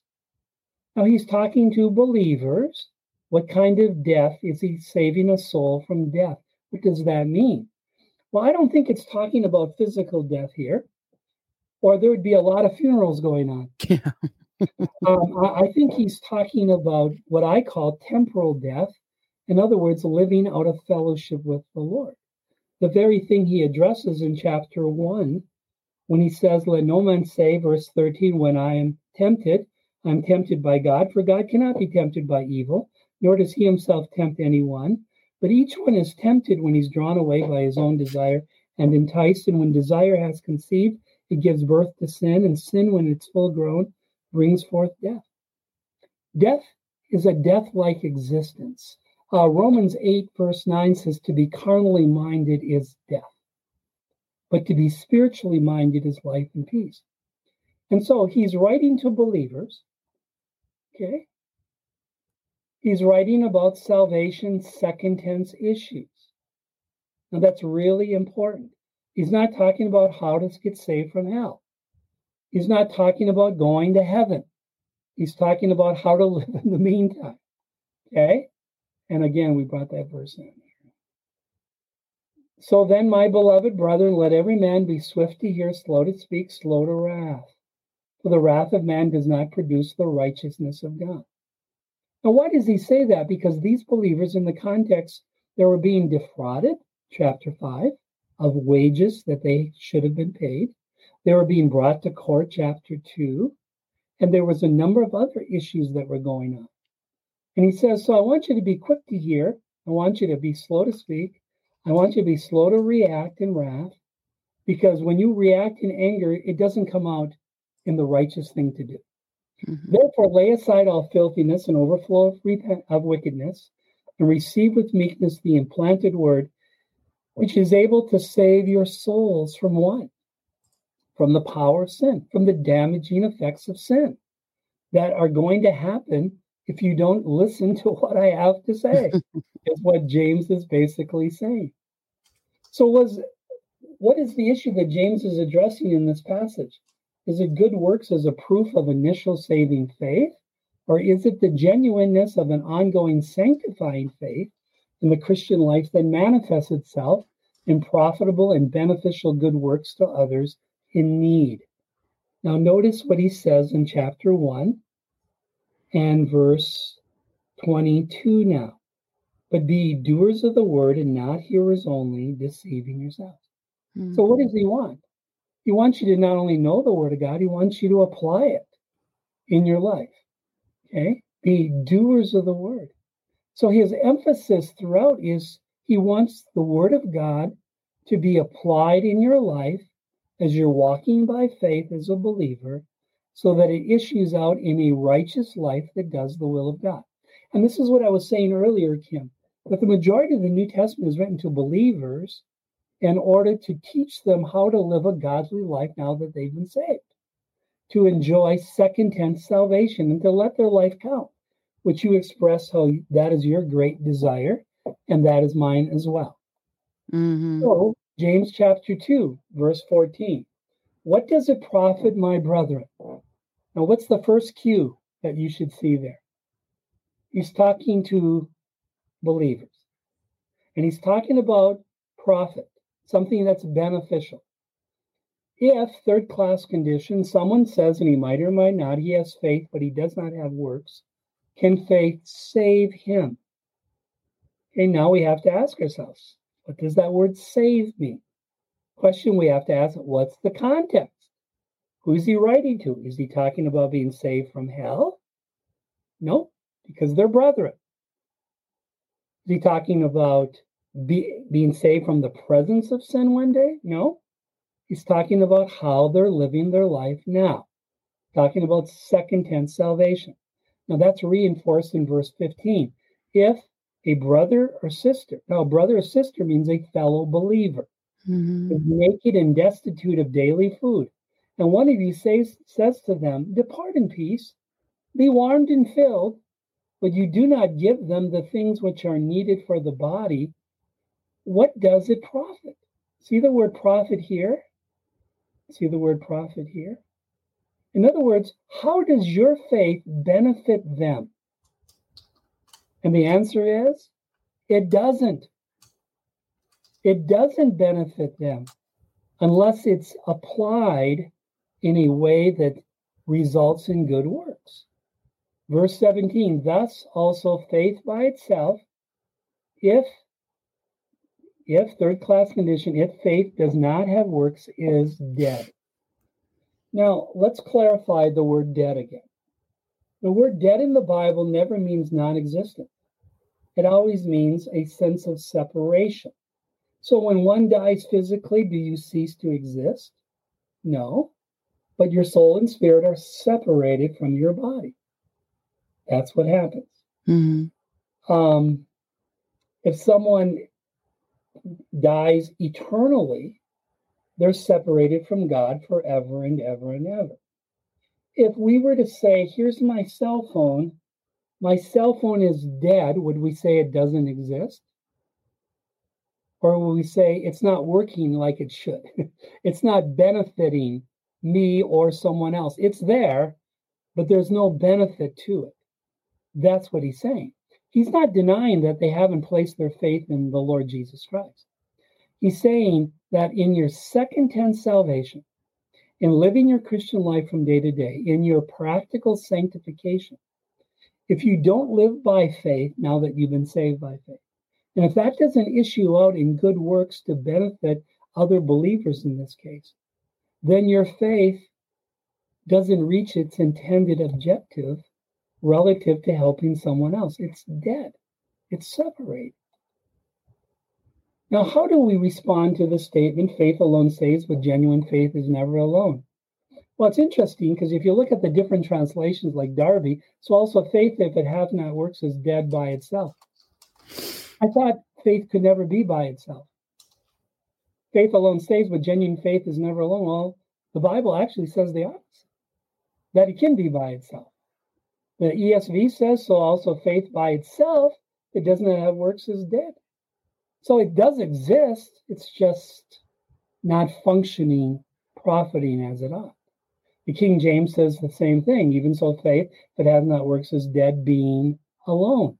Oh, faith can be alone, yeah, because that's all it takes to be saved from hell. But when it comes to your Christian life, you have to now learn to walk by faith mm. every day and that'll issue out in works. Even so, faith, if it has no works, is dead being by itself. New American Standard. Net Bible. So also faith, if it does not have works, is dead being by itself. New King James, thus also faith by itself, if it does not have works, is dead. So all these verse translations all admit that faith can exist by itself, but it's not benefiting anyone else when it's simply by itself.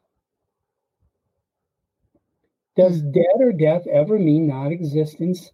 If not, what does it mean? And again, what does it mean? We see here, but someone will say, You have faith and I have works. Show me your faith without your works, and I will show you my faith by my works. In other words, the way we express our faith to others is by our words or by our works. You believe that there's one God, you do well, even the demons believe and tremble. Now, Kim, this is a classic example of another verse taken out of context. I'll hear people say, oh, you know, they just have demon faith. You know, they just believe in God, but that doesn't mean they're saved.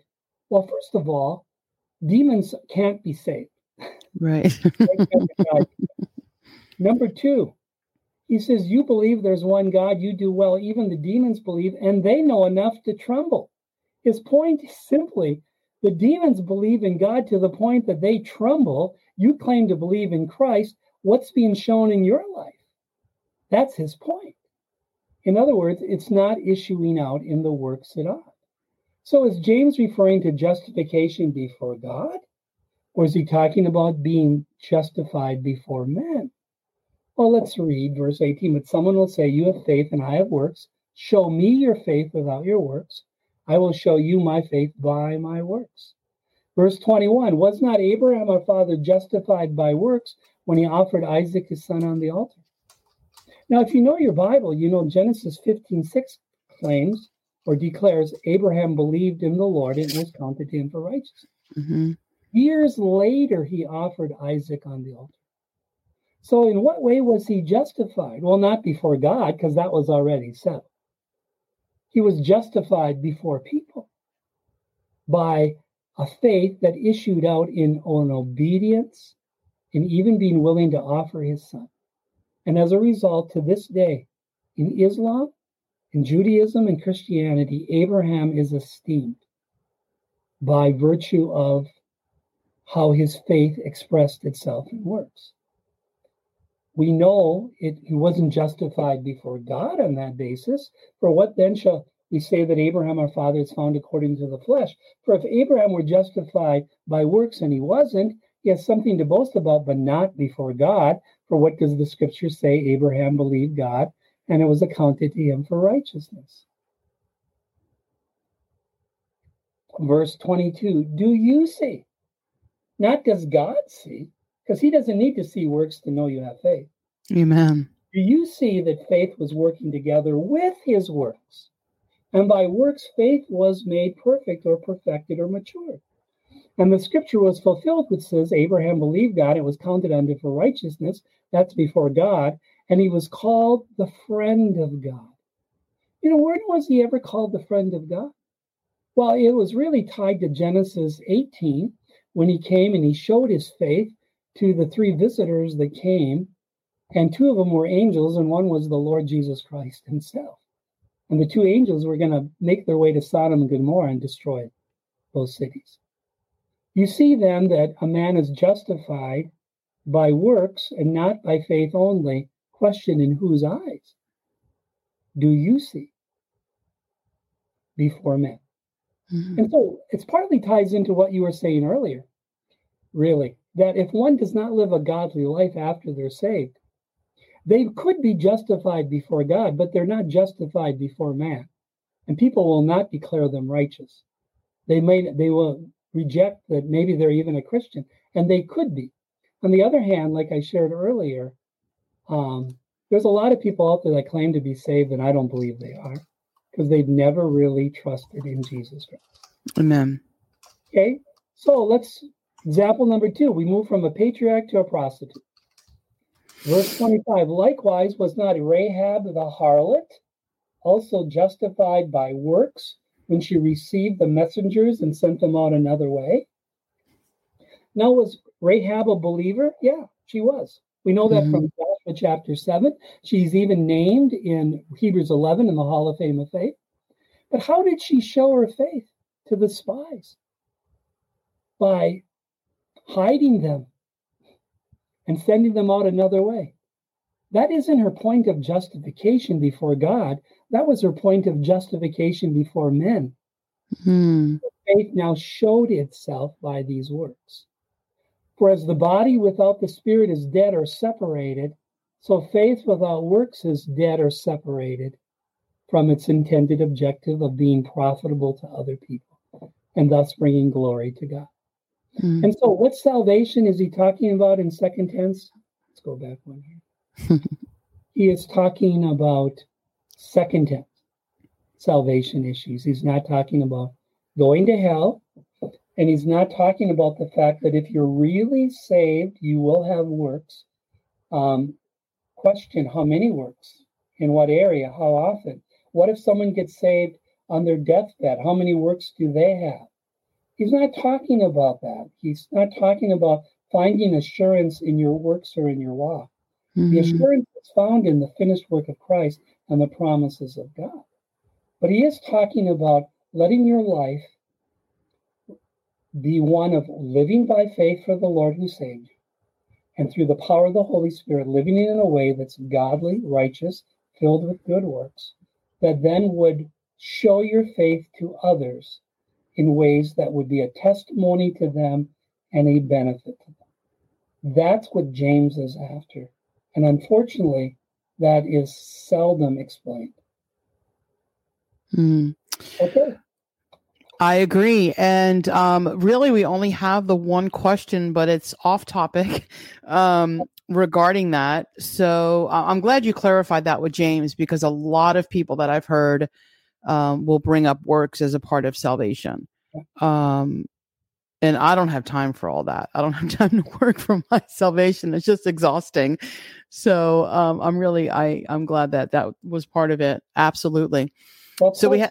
Yeah, plus, if Jesus says it's finished, what work is left to do for your salvation? Correct. obviously not. Right. And speaking of it is finished, many, I know Word of Faith, uh, a lot of New Apostolic Reformation, they will, um, which is so confusing. I think it's borderline blasphemic, but will claim that Jesus actually finished everything in hell and he didn't finish it on the cross. So I'm like, mm, yeah, no. When he said it is finished, a lot of people think that Jesus went to hell. So that's where he actually, I guess, continued to pay for the penalty of well, sin. Or as Joyce Myers clearly says, that the demons were jumping on his back. Yeah, that's heresy. Oh, absolutely. Uh, and, and in addition, here's another verse that would disprove that. He says, Who himself bore our sins in his own body on the tree. Hmm. It's on the tree he bore our sins. Amen not later yeah in hades being tortured by satan and the demons correct that is just horrifically heretical Absolutely. And I can understand, like, for someone who's a new Christian reading that passage, I could see where there is some confusion because it does say that he went to the lower parts, but, uh, you know, that's Abraham's bosom, right? So it was like he didn't go to hell, he went to the blessing side, not the hell side.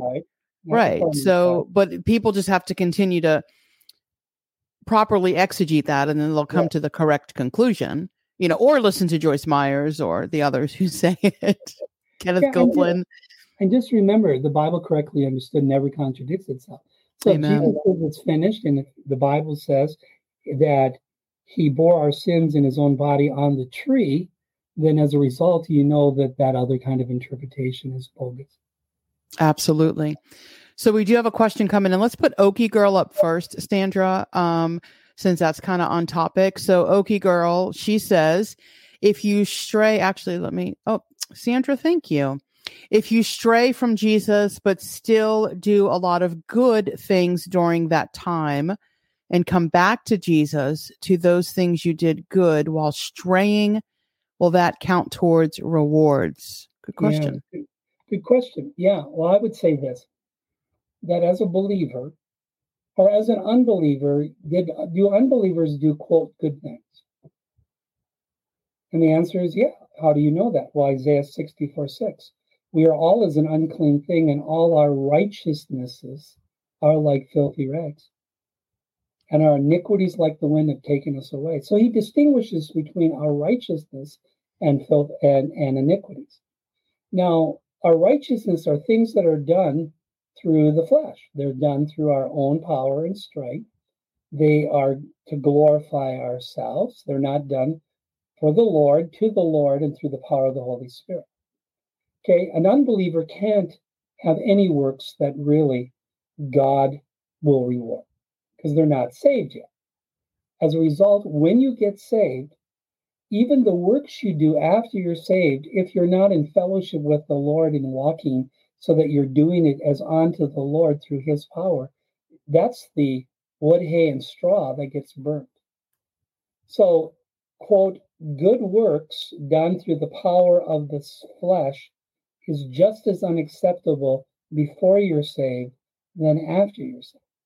Now, I say that because churches don't understand this. And as a result, you know, if you get somebody who's got a lot of religious hustle and they're willing to do this and so forth, so forth, you know, they get saved and they're excited, da da da. They're going to make him a deacon in six months because we got a live one. We haven't had one of those for a while. And as a result, now let's keep them busy. And people think because they're busy that they're going to get rewarded. Well, not necessarily, mm-hmm. because you see, Jesus said, Abide in me and I in you, as a branch cannot bear fruit of itself except that abide in the vine, no more can you except you abide in me. I am the vine, you are the branches. He who abides in me and I in him, the same brings forth much fruit, for without me you can do nothing. Mm-hmm. And so you see, it's as we're abiding in Christ that he produces this fruit, including good works, through us. Mm-hmm. Very important to distinguish that. And that's something you have to learn as a believer. And that's, again, the importance of being under good, sound teaching yeah. where you can make those distinctions and understand them. But mm-hmm. I would mm-hmm. say this you don't have to go back and look back and regret and say, man, I blew it. You know, I'll never make up that time, da da da da da. No, that's not the way to look at it. You need to forget those things that are behind and reach forth until those things that are before. You need to realize this is the day the Lord has made. You know, the prodigal son, when he came home, he was restored to fellowship with his mm-hmm. father. He never stopped being a son.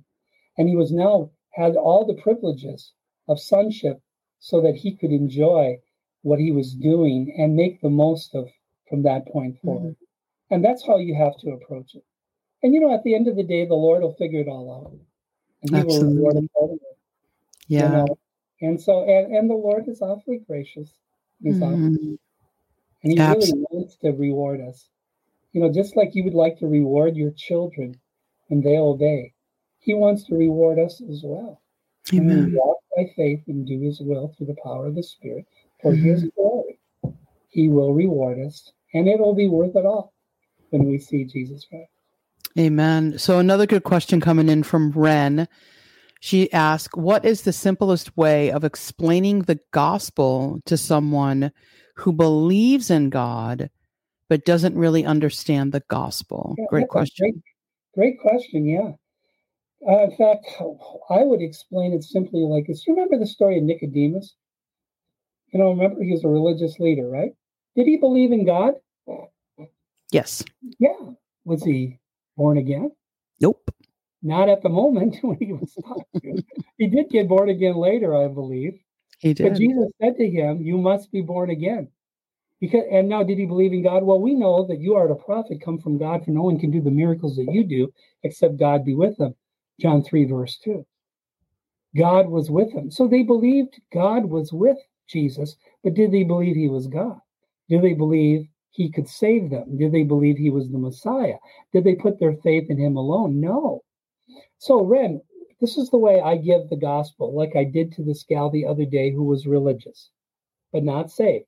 Remember, I said, woods are filled with religious people that aren't saved.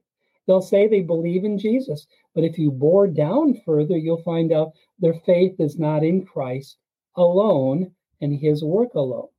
They're adding works to the picture.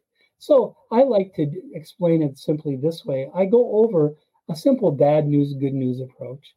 And I just explain again how God is holy, that heaven is holy, it's without sin, and that God gave us the law, the Ten Commandments gave Israel the law, to show us how holy He is and how sinful we are, so that we would see the penalty for sin is death and we deserve it.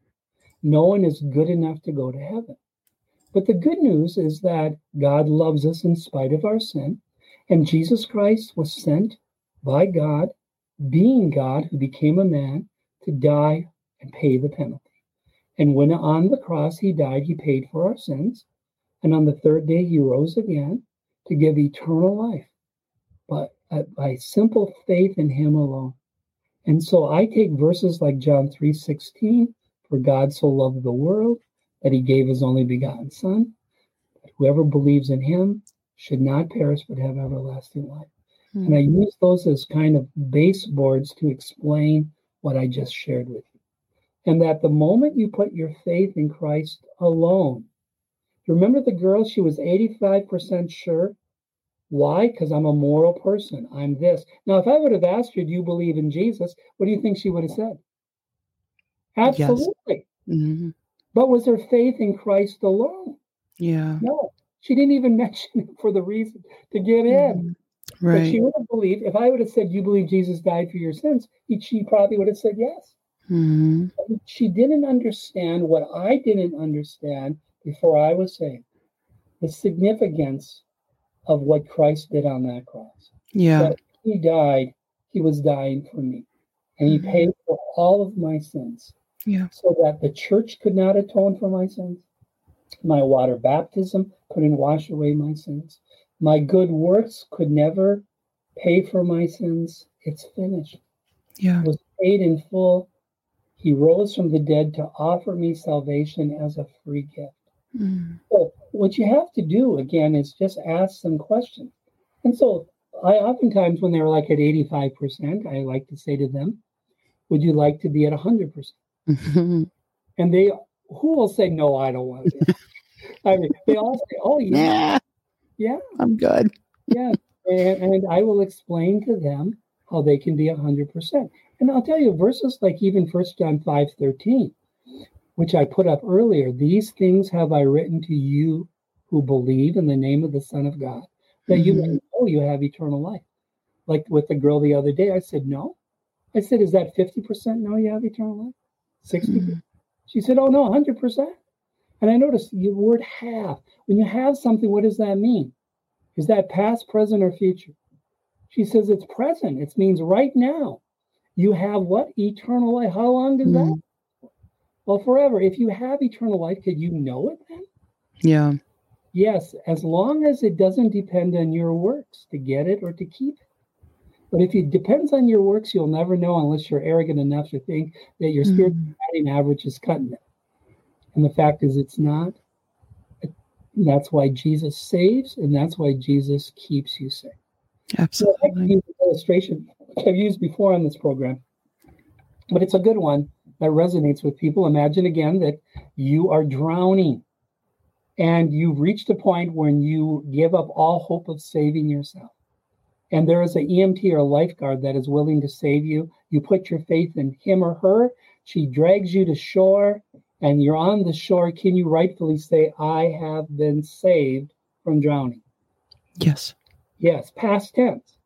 I have been saved from drowning. Okay. Now, does it matter how you feel? No, you might feel pretty rotten at the moment.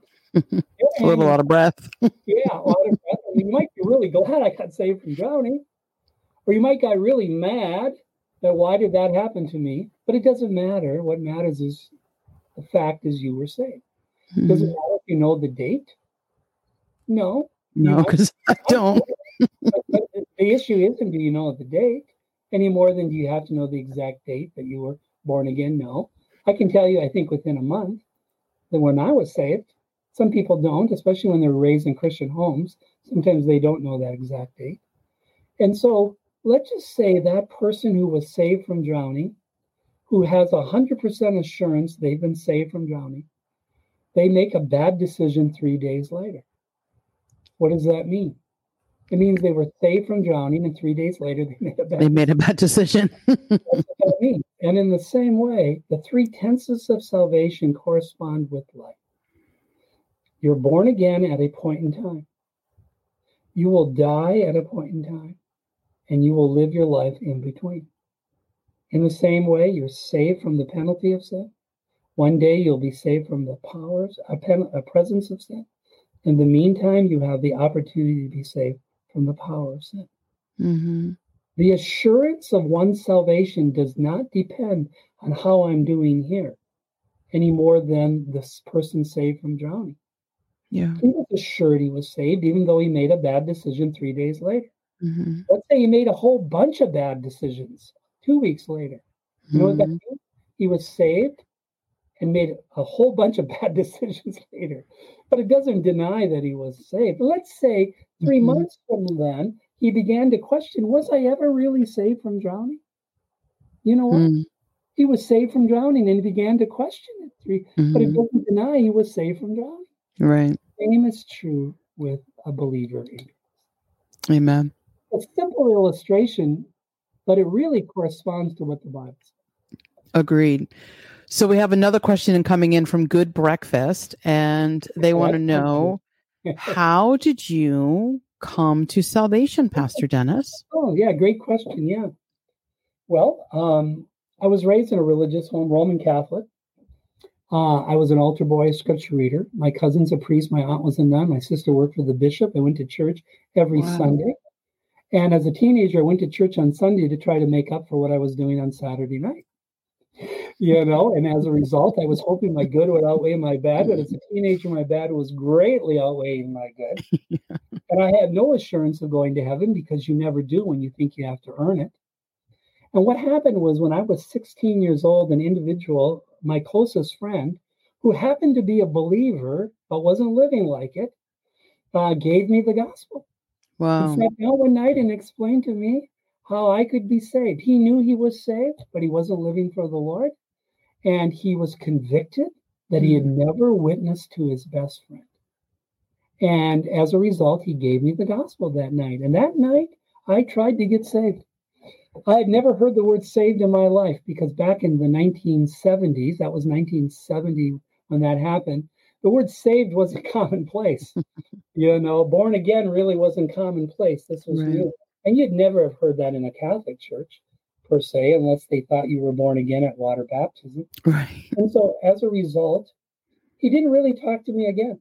And we kind of went on our merry way until um, uh, April of 1973, I was going to graduate in May, and I began to think long and hard about my life. I had scholarships to play sports in college, um, and I, you know, was projecting down the road. And for some reason, I had this real um, heaviness, uneasiness about where I was going to spend eternity. Mm-hmm. I already knew at 16, I can remember laying on my bed one night, one afternoon actually, it was around the 4th of July. I had friends that were doing uh, Coke they were doing drugs. I had others that were partying. I had others that were that were uh, honor roll students. All the above. I kind of hung out with them all.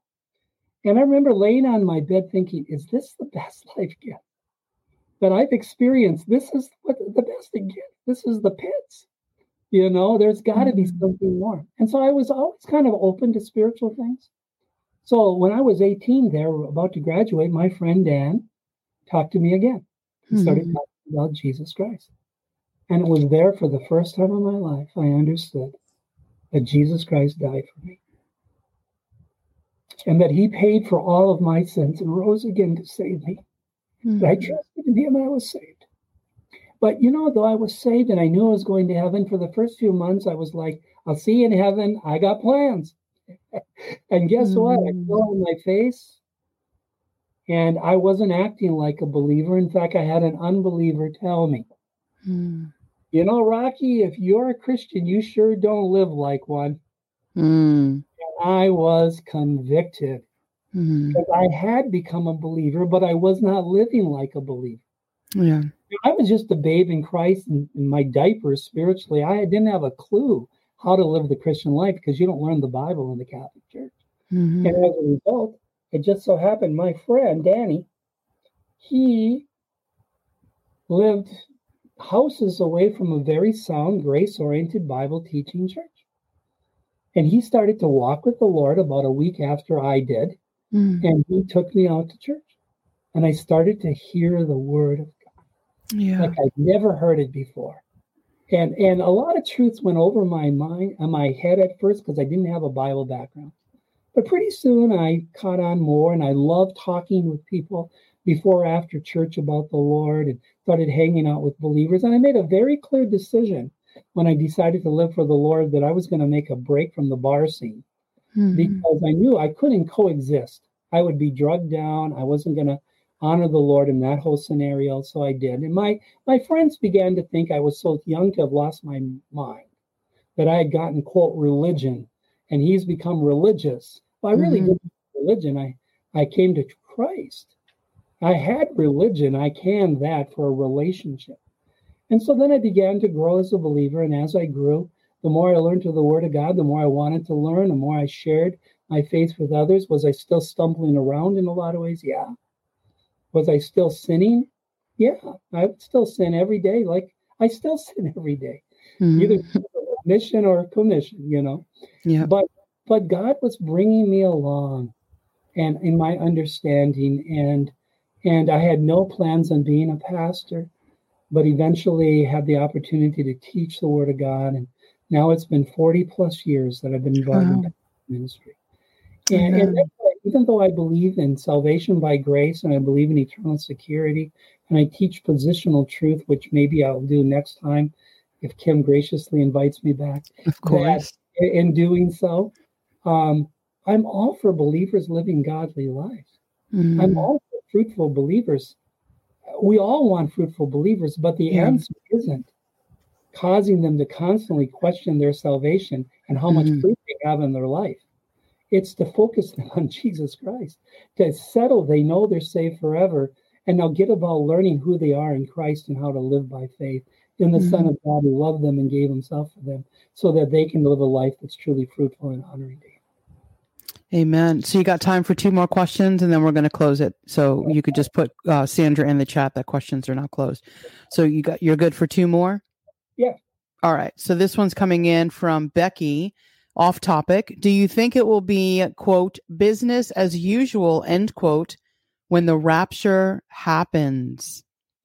Good question. Yeah, I would say, first of all, it's going to be amazingly um, unsettling. Yeah. I mean, there's going to be all kinds of crashes and things, people gone, and all kinds of question marks. I personally think that Satan, he's wise and he's had a lot of times to think about how to um, explain away the rapture. Uh, I think UFOs can play into that because I don't believe in unidentified uh, aliens per se. Mm-hmm. I don't find that in the Bible. I think it's demonic activity at times. Um, secondly, I think a lot of people will be in church the day after the Sunday after the rapture. Absolutely. Yeah, they'll be in church and they'll actually maybe be taught Matthew 24, two are in the field, one taken, the other left to go into the mm-hmm. kingdom. Yeah. And that they're actually, this is ways of God getting rid of these troublemaker Christians so that you now can enter into the kingdom. And we know that the tribulation doesn't begin necessarily the day of the rapture. It right. technically begins with the signing of the peace treaty, mm-hmm. according to Daniel 9, with the Antichrist representing the revived Roman Empire, signing a peace treaty with Israel to protect them from the Islamic armies and so forth. So there could be some time delay in between. I don't think it'll be a long mm-hmm. time delay, but I do think, again, that there'll be a lot of people in church after the rapture.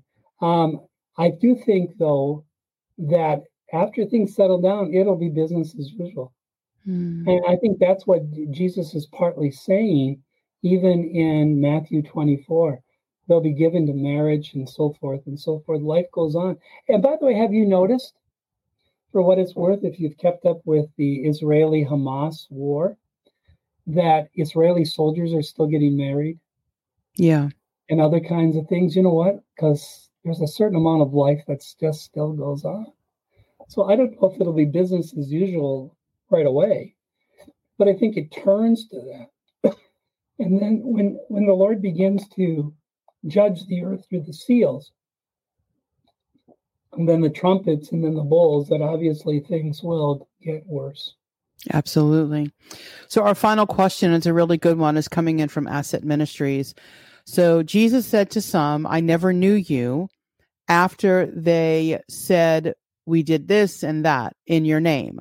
They obviously believed in Jesus. Was it because they did not have a personal relationship with him? Yeah, well, here's the two issues. By the text itself, depart from me, I never knew you. Knew means to have a personal relationship.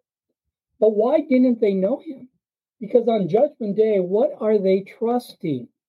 Themselves them their works. Haven't we done this? Haven't we done this? Haven't we done this? Lord, Lord, Lord. Mm-hmm.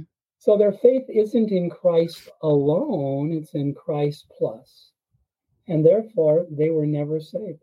Let me ask you a question. Mm-hmm. Um, think of the Pharisees for a minute, Kim. Did the, the Pharisees believed in the Old Testament law, but they also had church, the religious traditions. Mm-hmm. Question Did they believe the Messiah was coming? They did. Mm-hmm. But was their faith in the Messiah alone, or was it in their Messiah plus mm. keeping the law? Messiah plus. So Absolutely. They weren't saved, just yeah. like Nicodemus needed yeah. to be born again. And this mm-hmm. goes back to our very original point of the evening.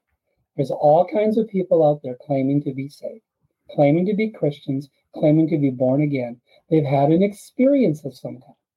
But when you ask them the questions you need to ask, then you can find out have they really understood the gospel and trusted in Christ alone? Right. Regardless of how they're living, you've got to find out where is their faith. And if they have been saved, then you want to share with them how God has a plan for their spiritual growth, how God wants to mature them, how He wants to deepen their faith, how He wants to transform them and so mm-hmm. forth and so forth. But you don't talk about growth truths until birth truths are settled. Amen. Absolutely. So I know you wanted to kind of um, close it a little bit, and then I do want to talk to uh, my family real quick before everyone leaves me to jump yeah. on Lee's about what's coming up next Friday. But I know that you wanted to bring up some stuff about the information where people can get your materials and also the Bible conference that is coming. Yeah, up. you'd be so kind. Thank you. Yeah, I just wanted to know. People ask me all the time, so where do you pastor and how can I listen to other materials and so forth? Well, it's at www.gracetruthbible.org. I pastor Grace and Truth Bible Church in Warner Robins, Georgia area. Though I have over a thousand of my messages at Duluth Bible Church in Minnesota, where I pastored for 40 years. Um, also, presently, I'm teaching, there's, there's four series going. One is on biblical distinctions, which deals with the three tenses of salvation. I'm not personally teaching that. Two other very good teachers are. Mm-hmm. I am teaching through Romans, though, Romans 1 through 8. I'm in chapter 3 at the present time. On Thursday nights, I teach. I'm teaching through the story of Joseph. God planned it all for good. You want some encouragement? There's a great place to go. Joseph and is my favorite story. Yeah. And then once a month, I'm teaching on Christian parenting by the book, training your children for Christ in a Romans 1 culture. And those also can, all of these can be found on the website. They can also be found on YouTube at Grace Bible, Grace and Truth, Grace and Truth Bible Church, Georgia. The same as on Sermon Audio. Also, again, at that um, free literature at gracegospelpress.org slash free downloads. What I covered tonight is in printed form if you want to read more. I have a booklet called The Promises of God for the Child of God. I have a booklet explaining James 2, like we saw here earlier. We have a booklet here. Oops, let's go back here. Sorry. On, Sorry, I noticed that it, I noticed it was moving, but it wasn't on the screen. I was like, "Uh oh." Okay, there we go. My yeah. bad. So salvation in three time zones: promises of God, faith and works. I'm saved, but struggling with sin. Is victory available? Romans mm. six through eight. Uh, these are all free, by the way, in PDF. Seven key questions about water baptism. Seven reasons not to ask Jesus into your heart. Number one, it's not in the Bible, and He comes in when you believe. Um, bad news for good people and good news for bad people. That's on John 3. Let's preach the gospel. Here's one by a friend of mine 10 principles to ponder when the unexpected happen. Here's one from a, uh, a sister in the Lord who was part of Duluth Bible Church at one time. What cancer cannot do. You know someone with cancer? This is a book that you want. Hmm. Goes over the gospel and it's encouraging for believers as well.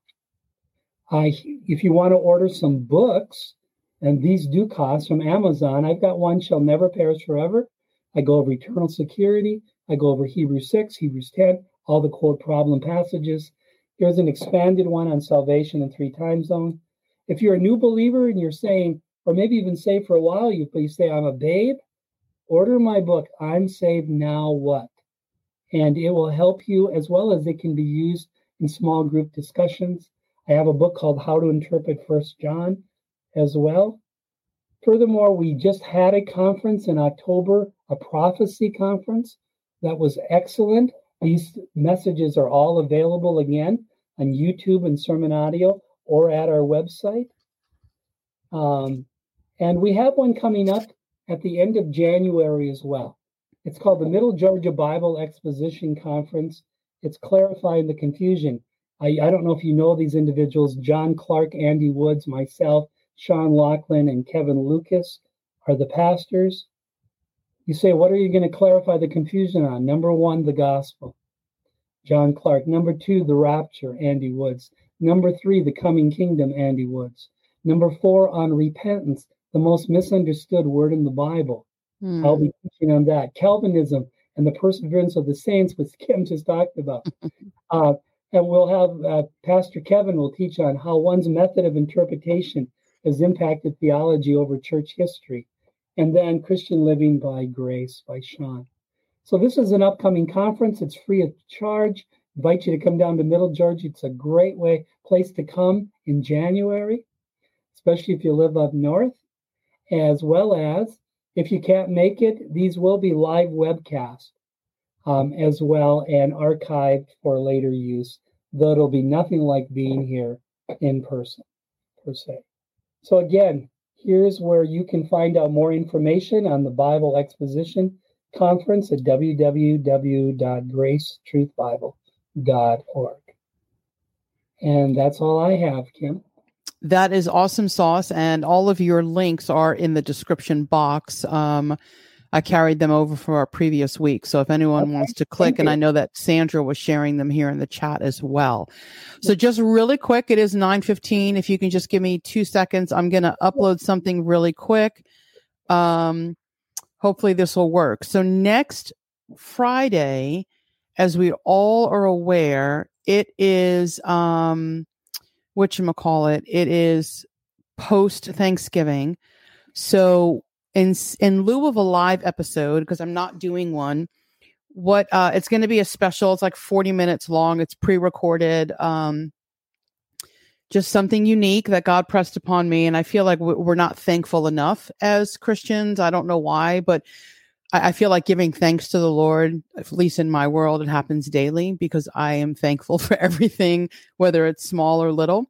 So anyway, I have a a group of people, um, friends, my like in real life. So I've got my sister. She's going to say something. A really good friend of mine, Mike, is going to be here. Sandra, we've got Jamie. Uh, Ren, we tried to get Ren, but her uh, video was just busted and I just couldn't get her in. So I apologize. Um, Ren just has to mess it all up, y'all. But brother Mondo, brother Lee, Pastor Kurt. So anyway, it's going to be just a hodgepodge of giving thanks. It's going to be just like this overlay says, it's giving thanks in everything. Give thanks, for this is the will of God for you in Christ Jesus. So that is next Friday. It is going to be set up as a premiere. So the live chat will be open. Don't know how busy it's going to be, being that it's the day after Thanksgiving. Same bat time, same bat channel, 7 p.m., uh, 4 p.m. Pacific. But tune in because you guys are also in the chat, um, are going to have a, a moment to shine as well. So it's just something different. You guys know me. I like to keep you on your toes. Also, really quick, uh, by popular demand, I will be continuing with the cooking videos. So just so everyone understands who I am, I am all about Jesus, but I'm also about real life and having fun. We live in a world that's full of doom and gloom.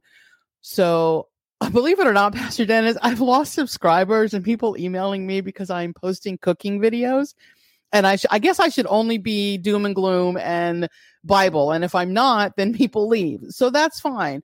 But I'm doing it. Um, this one is kind of important. It's budget eating, but healthy.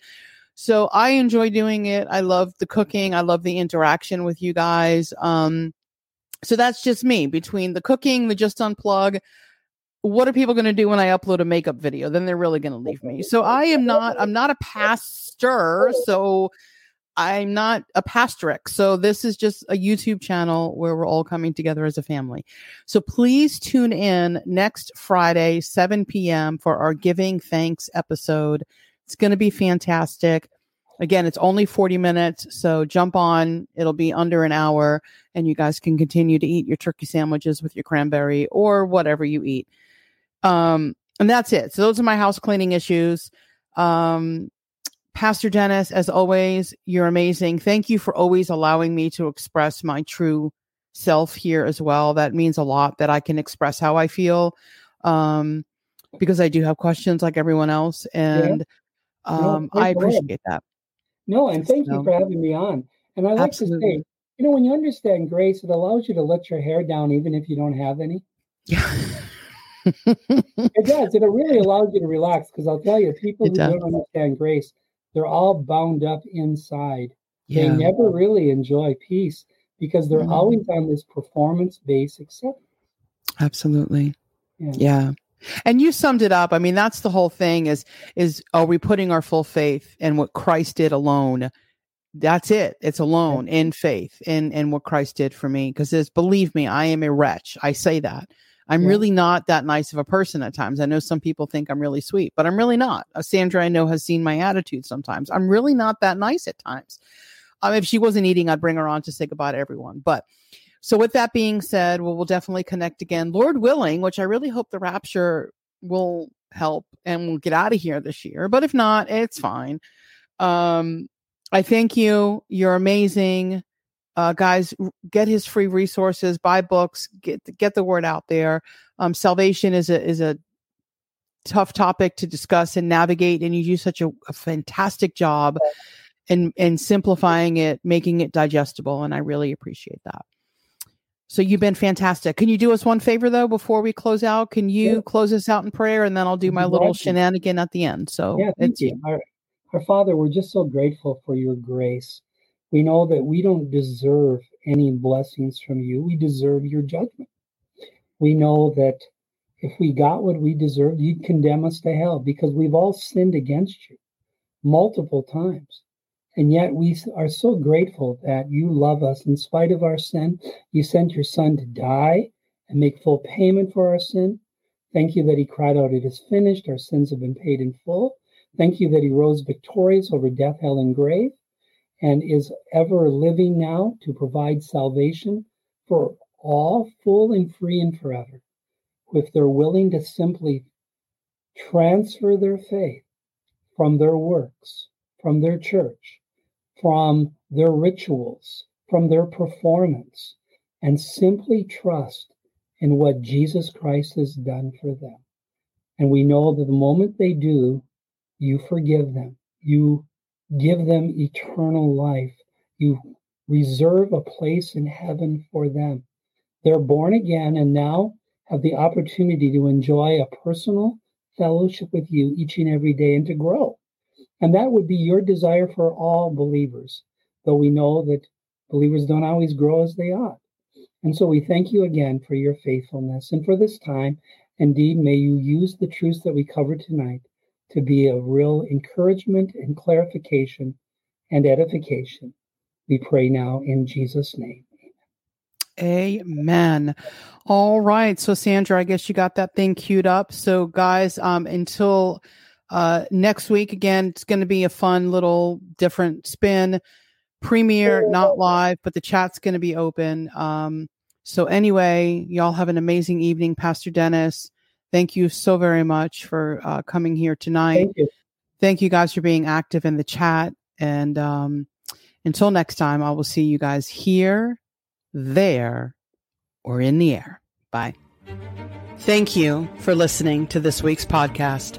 If you enjoyed the content, please go ahead and hit that subscribe button if you haven't already. Also, head on over to our website, lifeclipspodcast.com, to find out more information. If you have questions, comments, or concerns, send us an email at questions at lifeclipspodcast.com. And as I always end it, I will see you here, there, or in the air. Titus chapter 2, verse 13 Looking for the blessed hope and the appearing of the glory of our great God and Savior, Christ Jesus.